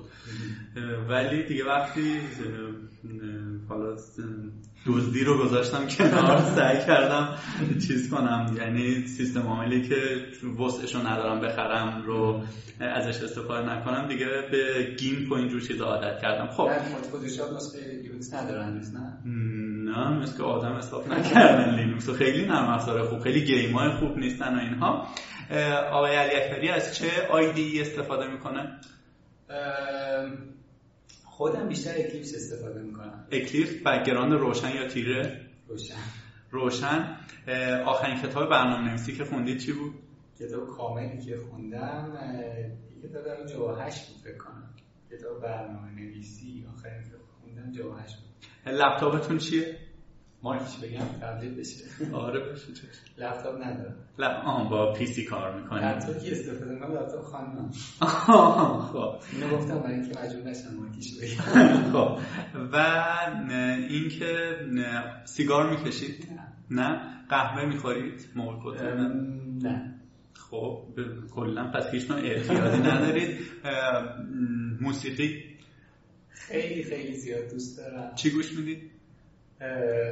خیلی خیلی ناراحتم که کمتر وقت میکنم گوش کنم. من وقتی موسیقی گوش میکنم هیچ کاری دیگه نمیتونم، یعنی نمیتونم وقتی مثلا کل میزنم موسیقی گوش کنم. بهتون همجوری بای دیفالت میخوره سنتی گوش بدید. حالا بگید دیگه. سنتی گوش میکنم، کلاسیک اروپایی گوش میکنم، اصلا پاپ گوش میکنم، پاپ ایرانی هم گوش میکنم. ولی خب چیزی که علاقه دارم خیلی آرومم میکنه بیشتر کلاسیکاست، کلاسیک ایرانی و اروپایی. درسته. اگر بدون هیچ گونه تعصب بخواید که یه زبان برنامه‌نویسی رو بگید، این زبان فیوریت منه چی کدومو میگید؟ جاوا. از کدوم زبان متنفرید چی رو میگید؟ هیچ. یه سایت ایرانی که هر روز بهش سر میزنید، اشکال هم نداره تبلیغ شه. اگه سایتی هست که استاد دانشگاه مملکت داره میره هر روز توش چیزی یاد بگیره، پس بذاری تبلیغش رو بکنید. من به دلیل کاری بهش سر میزنم، چون مثلا فرض کن آموزشام روش گذاشتم و روش سوال جواب میاد بهش سر میزنم. جاوا کاپ. خب یکی از سوالات این بودش که در مورد ساختار و افراد جاوا کاپ و اینا صحبت بکنیم، اما متاسفانه تایم در واقع پادکست ما رکورد زدیم 1 ساعت و 57 دقیقه و 11 ثانیه. هم شما رو خسته تا الان ممکنه کرده باشیم، هم از حوصله کاربرا میخوام فکر میکنم خارج بشه. میخوام اگر اجازه بفرمایید ما برای چند وقت دیگه در قالب یک پادکست جمع و جور و چیز خلاصه و مفید با رویکرد جاوا کاپ، کارهایی که میکنه، کمکی که میتونه به جامعه جاواکارای ایرانی و وارد کردن علاقمندا به بازار کار و اینها صحبت بکنیم. اگر موافق باشید اینها رو بذاریم در قالب یک پادکست جداگانه. ازتون تشکر میکنم، برای حداقل برای من خیلی مفید بود. راستش یه ذره حسودیم شد، میگفتم کاش یه نفرم بود یه بار مثلا ما اینقدر موفق بودیم با ما یه نفر پادکست ضبط میکرد. ممکنه حالا این کارو بکنیم. اگر نکته‌ای از قلم افتاده که فکر میکنید کمک میکنه به کاربرامون بفرمایید، در غیر این صورت بیش از این دیگه وقتتون رو نگیرم. خیلی ممنونم. به نظر اتفاق خیلی قشنگیه که سوکان داره این کار رو میکنه. اتفاقا یکی از نقاط بخوام انتقاد کنیم از کامیونیتی در واقع تولید کننده های نرم افزار و برنامه‌نویسا اینه که ما خیلی به هم کمک نمیکنیم. خیلی این کامیونیتی در واقع یک روح یکسانی نداره، جاهای دیگه معمولا خیلی بیشتره. چقدر میبینید که مثلا سوالات این حوزه مطرح بشه و چقدر جواب بدن؟ کمتر. این روحیه کمتر بین ما هست. این اتفاق قشنگی. من واقعا سوکان رو تحسین میکنم که داره کمک میکنه که این روحیه شکل بگیره. ما با هم قبل از این جلسه صحبت میکردیم، شما گفتیم خیلی از مخاطبای ما تو شهرستان‌هایی هستن که لزوما دسترسی مثلا به چه می‌دونم شرکت‌ها یا دانشگاه‌ها شاید نداشته باشن. این خیلی اتفاق قشنگیه که حالا به هر شکلی شاید تو انتخاب من اشتباه کردم، حتما یک از بهترین انتخاب‌ها باشین. حتما این کمک میکنه که حرف همدیگر بشنویم، بدونیم مثلا مشکلات کجا هست و کجا میتونیم نقش کار کنیم و به هم کمک کنیم. واقعیت هم اینه که ما مثل همین سیستم عاملی که مثلا داریم استفاده میکنیم، ما اوپن سورسه، در مورد اوپن نالج یا فری نالج هم دیدگاهمون همینه. یعنی واقعا از این نمیترسیم که الان بیان آدم‌ها چند بار اسم جاوا کاپ رو بشنون، از این به بعد در وسط دوره سکان ول کنه بره مثلا توی جاوا کاپ و اینها. اتفاقی که ما میخوایم بیفته اینه که دانش برنامه‌نویسی مملکت رو بکشونیم بالا. حالا اگر که سرکان آکادمی ارزشو داره، این مخاطب رو بکشونه سمت خودش. اگر شما محتوای با کیفیتی تولید میکنید، عادلانه و عرفی و هر جوری حساب کنیم، لیاقت مجموعه شماست که این اتفاق بیفته. من یعنی رقابت حتی به هم افزایی لزومی نداره این نفر به سمت یکی از این گروه‌ها بیاد. وقتی کلا لول بالاتر بیاد، همه به هر حال پیشرفت بکنن، همه منتفع میشن. باز مثال کوچیکش تو جاواست، شرکت‌های بزرگی مثل گوگل و آی بی ام و شرکت‌های دیگه کنار هم دیگه میشینن و نسخه بعدی جاوا رو در واقع توصیف میکنن. خب اینا رقیب همن، ولی چون یه منافع مشترکی دارن کنار هم دیگه همکاری میکنن. بله، دستتون درد نکنه. انشالله دفعه دیگه که با هم پادکست می‌کنیم با روی کرده جاوا کاپ صحبت کنیم، سیستم عامل اسم ازتون پرسیم بگید همه جا گذاشتید کنار چی نمی‌ش کردید. آره، تا عبادات هم قبول باشه. خیلی شما صدا خدا بسیار